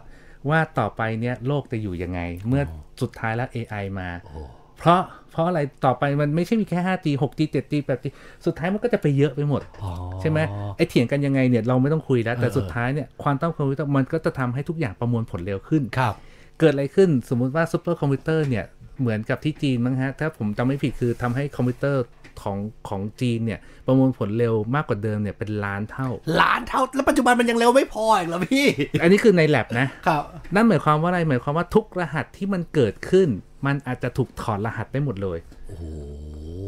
มันก็เลยกลับมาคำถามผมก็เลยเดาว่าผู้ที่ส่ง SMS มาลงท้ายด้วย 95 นะ ครั ฮะ บ บอกว่าแล้วบอกเชนจะหายไปไหมผมยังก็ยังเชื่อว่า มัน จะ ต้องไปด้วยมีกัน เทคโนโลยีอื่นที่อาจจะอัปเดตกว่าบล็อกเชน อ๋อ และใช้ร่วมกับควอนตัมคอมพิวเตอร์ในอนาคต เป็นบล็อกเชน V2 อะไรอย่างนั้น เพราะกลับมาเรื่องเดิมจะบอกเชนไม่สนบอกเชนไม่สนใจ แต่เราต้องหาเทคโนโลยีที่มาจัดการข้อมูลเราได้ดียิ่งขึ้น อ๋อได้ดียิ่งขึ้น อาจจะเป็นบล็อกเชนอาจจะไม่เรียกบล็อกเชนแต่เป็นอัพอัพ อันใหม่ก็ได้ อัพภาคอวตารอัคนรับ ใหม่ของบล็อก อันนี้เดี๋ยวเราเก็บไว้เก็บไว้ เก็บ เพ ไว้ ราะว่าคอนต้าคอมพิวเตอร์เนี่ยอ่าฟิลไม่รู้จักจริงๆครับ แล้วเดี๋ยวฟิลแต่สัปดาห์หน้าอาจจะต้องมีการแตะๆให้อธิบายเรื่องนี้ให้ ได้เลยฮะ ฟังครับ โอ้ ผมอ่าพี่พศเออเมื่อกี้บอกว่าอยากจะคุยเรื่อง Slack เหลือห้าที ใช่ใช่เรื่อง Slack อย่างนี้ฮะ Slack เนี่ยทำไมทำไมถึงถึงนิยมทั้งทั้งที่ Google มีครบทุกอย่าง ครับ ก็อย่างที่บอกครับว่าพอ Slack เห็น Google ท อืม ำ Slack ก็ทำบางอย่างที่มันต่างจาก Google อืม และมันเสริมส่วนใหญ่เนี่ยเขาเนี่ยก็จะใช้ Google เป็นเบส และจะใช้แอปพลิเคชันของเจ้าอื่น ๆ มาเสริมนะครับ Slack เนี่ยเด่นเรื่องอะไร Slack เนี่ยเด่นในเรื่องของการทำโปรเจกต์กับ Task Management คือสมมติว่าเรากำลังทำงานด้วยกันทั้งหมด อ่า เรากำลังทำโปรเจกต์โปรเจกต์ชิ้นหนึ่งอยู่หมด แล้วกำลังจะ manage ว่าคนนี้ต้องทำแบบนี้ตอนนี้ทำถึงไหนแล้ว ใช่ เดทไลน์คือเท่าไหร่ เราทำไปกี่เปอร์เซ็นต์แล้ว ใช่ Slack มันจัดการตรง จะได้ นี้น ช่วยจัดการช่วยจัดการในเรื่องของทั้งมอนิเตอร์ทั้งเรื่องของการติดตาม ในเรื่องของการทำฟีดแบ็กในเรื่องของ notification แจ้งเตือน ในเรื่องของการทำ analytic ว่า ครับ ทีมตอนเนี้ยมีประสิทธิผลอย่างไร มันเลยเป็นเจาะลึกในบางฟีเจอร์ที่ Google เนี่ยทำได้ไม่ดีพออดังนั้นเนี่ย Slack เนี่ยมันก็เลยมามามาได้รับความนิยมเนี่ยและ Slack เนี่ยจริง ๆ แล้วเบสที่แอปพลิเคชันเลยโมบายแอปพลิเคชันใช้ในมือถือเนี่ยในการ เท่านั้นหมดเลยเหรอครับ แต่เป็นเบสหลักเลยฮะ ดังนั้นเนี่ยสิ่งที่เกิดขึ้นนะเขาบอกว่าเป็นยังไงผมว่าให้ให้พอดีเราไม่เป็นเป็นการคุยนะครับ ผมพยายามหาทางคุยยังไงให้จินตนาการภาพออกในระยะเวลาสั้นหนึ่งฮะเวลาเราคีเอทงานเนี่ยเขาจะเรียกว่าชแนล อืม ชแนลว่าตอนนี้เราจะเปิดชแนลในการจะทำโปรเจกต์หรือท a สอะไรเรื่องอะไร หลังจากนั้นเนี่ยมันก็จะมีเรื่องของ Connect Connect เนี่ยปกติแล้วเวลาเราเสิร์ชเสิร์ชต่างๆเนี่ยเราจะใช้เดี๋ยวนี้จะใช้แฮชแท็ก อืมอืม ในนั้นก็เป็นแฮชแท็กนะ อ๋อเหมือนกันเลย เหมือนกันเวลาเราเฮ้ยเราเราจะดูเรื่องอะไรนะเราแฮชแท็กเลยว่าเฮ้ยเราจะคุยเรื่องนี้นี่นะโปรเจกต์เราแฮชแท็กเรื่องนี้นี่ ครั นะ บ หลังจากนั้นเนี่ยจะมีเรื่องของการทำนอกจากไอ้เรื่อง follow up monitor ต่างๆเนี่ยมันจะมีเรื่องของการทำ message ที่ relate กับเรื่องเรื่องนั้น อ๋อ มันก็จะเป็นเรื่องของ project management แล้วมีอะไรอีกมีเรื่องของการที่จะทำเรื่องของ workflow ครับ workflow ทั้งห ขั้ ม น ด ตอนการงานทั้งหมด ตั้งแต่1นถึงร้อยเนี่ยโปรเจกต์แพลนเราเวลาเรามีโปรเจกต์แพลนเนี่ยเราอาจจะทำเวิร์กโฟมาว่าเฮ้ยมันจะมีอะไรบ้าง อืม และใครจะมีส่วนร่วมในทาร์กทาร์กไหนเมื่อไหร่ อืม แพลนก็คือว่ามันจะเป็นมายสเต e สมมุติว่ามี 100ทาร์ก100ทาร์กเนี่ยมี 100 วันสมมติ แต่ละทาร์กเนี่ยมันจะมีบุคคลและหน้าที่ต่างๆเนี่ยเกี่ยวกับลิงก์กันทุกคนเลย ชัดกันหมดเลย ชัดกันหมดเลย ดังนั้นใครไม่ทำงาน ใครทำงานน้อยใครประสิทธิผลต่ำเจ้านายสามารถกดแล้วแทบจะรู้ได้หมดเลย ใช่ ดังนั้นเนี่ยแล้วมันก็วัดผลด้วยเรื่องของการที่ประสิทธิภาพของการทำงานเราเนี่ย เราใช้เวลาแต่ละเรื่องเนี่ยมากน้อยแค่ไหน ใครอู้แล้วเป็นแมนเดย์ของคนในการนั้น นั้น ฝันร้ายของผมเลยแอป เช่น ย บอกว่าโอ้ยงานทักเนี้ยคุณฟิลจะต้องทำทำเนี่ยสามวัน ครับ แล้วคุณฟิลก็แบบไปทำอะไรก็ไม่รู้ คุณฟิลก็ต้องรีพอร์ตว่าสามวันเนี้ยคุณฟิลหายไปไหน โอ้โห มันแอพพลายได้หมดเลย มันเลยก็บอกว่าว่ามีคนถามว่าแล้วมันคือหมายถึง Project Management Tool ใช่ไหม ใช่ มันคือโปรเจกต์แมเนจ โปร เมน เจกต์จริง ๆ ถ้าลึกไปเดี๋ยวกว่านั้นคือโปรเจกต์แมネจเมนต์เนี่ยคือมันก็กว้างมากๆนะฮะแต่ต้องบอกว่าโปรเจกต์แอนด์ทาร์กแมเนจเมนต์คือมันจะมีไล่ตามตามย่อยตามจ็อบด้วย ครับ นะฮะมันจะมีเรื่องของนอกจากนั้นมีเรื่องของเซิร์ชเรื่องของไฟล์แชร์ลิงเรื่องของเซอร์เคเรตี้ ครับ ต่างๆ ไปลองใช้ดูนะ Slack ผมไม่ได้รับเงินจาก Slack ใดๆทั้งสิ้น เราไม่ได้รับเงินจากอะไรทั้งทั้งทั้งหมดหรอกครับ เราฟิลกำลังกดดูราคาให้อยู่นะครับ คือมีเริ่มตั้งแต่ฟรีนะครับ จนถึงเดือนละ 7 เหรียญอ่ะ210 บาท ใช่ เดือนละ 12.50 เหรียญนี่คือแบบ plus แล้วแล้วก็แบบ enterprise grid อันนี้คงต้องระดับใหญ่เลยบริษัทแบบ 5 0 0 0 0 0 user ใช่ ดังนั้นอันนี้เราไปคุยกับเขาเองแล้วกันว่า เอ้ย มันคุณจะเหมาะจะใช้ใครแล้วมันน่าจะช่วยอัปเกรด อัปเดตชีวิตคุณ ก่อนทิ้งท้ายเรามีนาทีสุดท้ายพี่พศมีคนอยากรู้สงสัยว่า ว่า พี่พศทำอาชีพอะไรกันแน่ ทำไมถึงสามารถตอบได้กว้างขนาดนี้ เป็นแบบกูรูโปกูพศอับดุลมากครับ อ๋อผมอย่างนี้ฮะ ผมไม่ได้เป็นเป็นนักศึกษามวล ชนเหมือนคุณฟิวไม่ใช่ สองผมไม่ใช่ไม่ใช่อาจารย์ แต่ก็เป็นอาจารย์ที่ อาจารย์พิเศษ ที่ไปไปสอนมักจะสอนที่จุฬา ครับ นะครับคณะบัญชีจุฬาเอ่อแต่จริง ๆ แล้วเบสก็คือว่าผมเนี่ยจบจบการศึกษามาปอตรีเนี่ยที่บัญชีจุฬา ครับ แล้วก็มาเปิดบริษัทที่ปรึกษาเกี่ยวกับเรื่องดิจิตอล ครับ นั่นแหละทำมาประมาณ 10 ปีนี้ปีที่ 13 แล้วอ๋ครั อบ สิบสาม ดังนั้นเนี่ยผมก็จะชอบเรื่องของแต่ก่อน 10 ปีที่แล้วเนี่ยมันจะเป็นแอปพลิเคชัน ครับ ต่อมาเรื่องแอปก็จะเป็นเรื่อง e-commerce ใช่ไหมเรื่องโซเชียลเรื่องบล็อกเชน ครั เรื่อบ ง Big Data เรื่อง AI เรื่องอะไรพวกเนี้ยคือสุดท้ายเนี่ยมันเป็นเรื่องของการคิดแบบดิจิตอล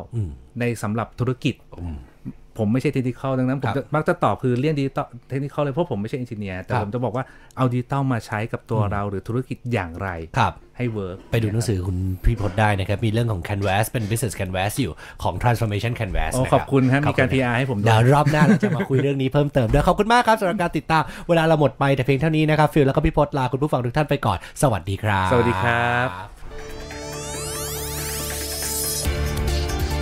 รายการดิจิทัลไดจ e s t โดย ปรัชญาอละเอกและธนพงษ์พันธ์ธัญรัตนกุล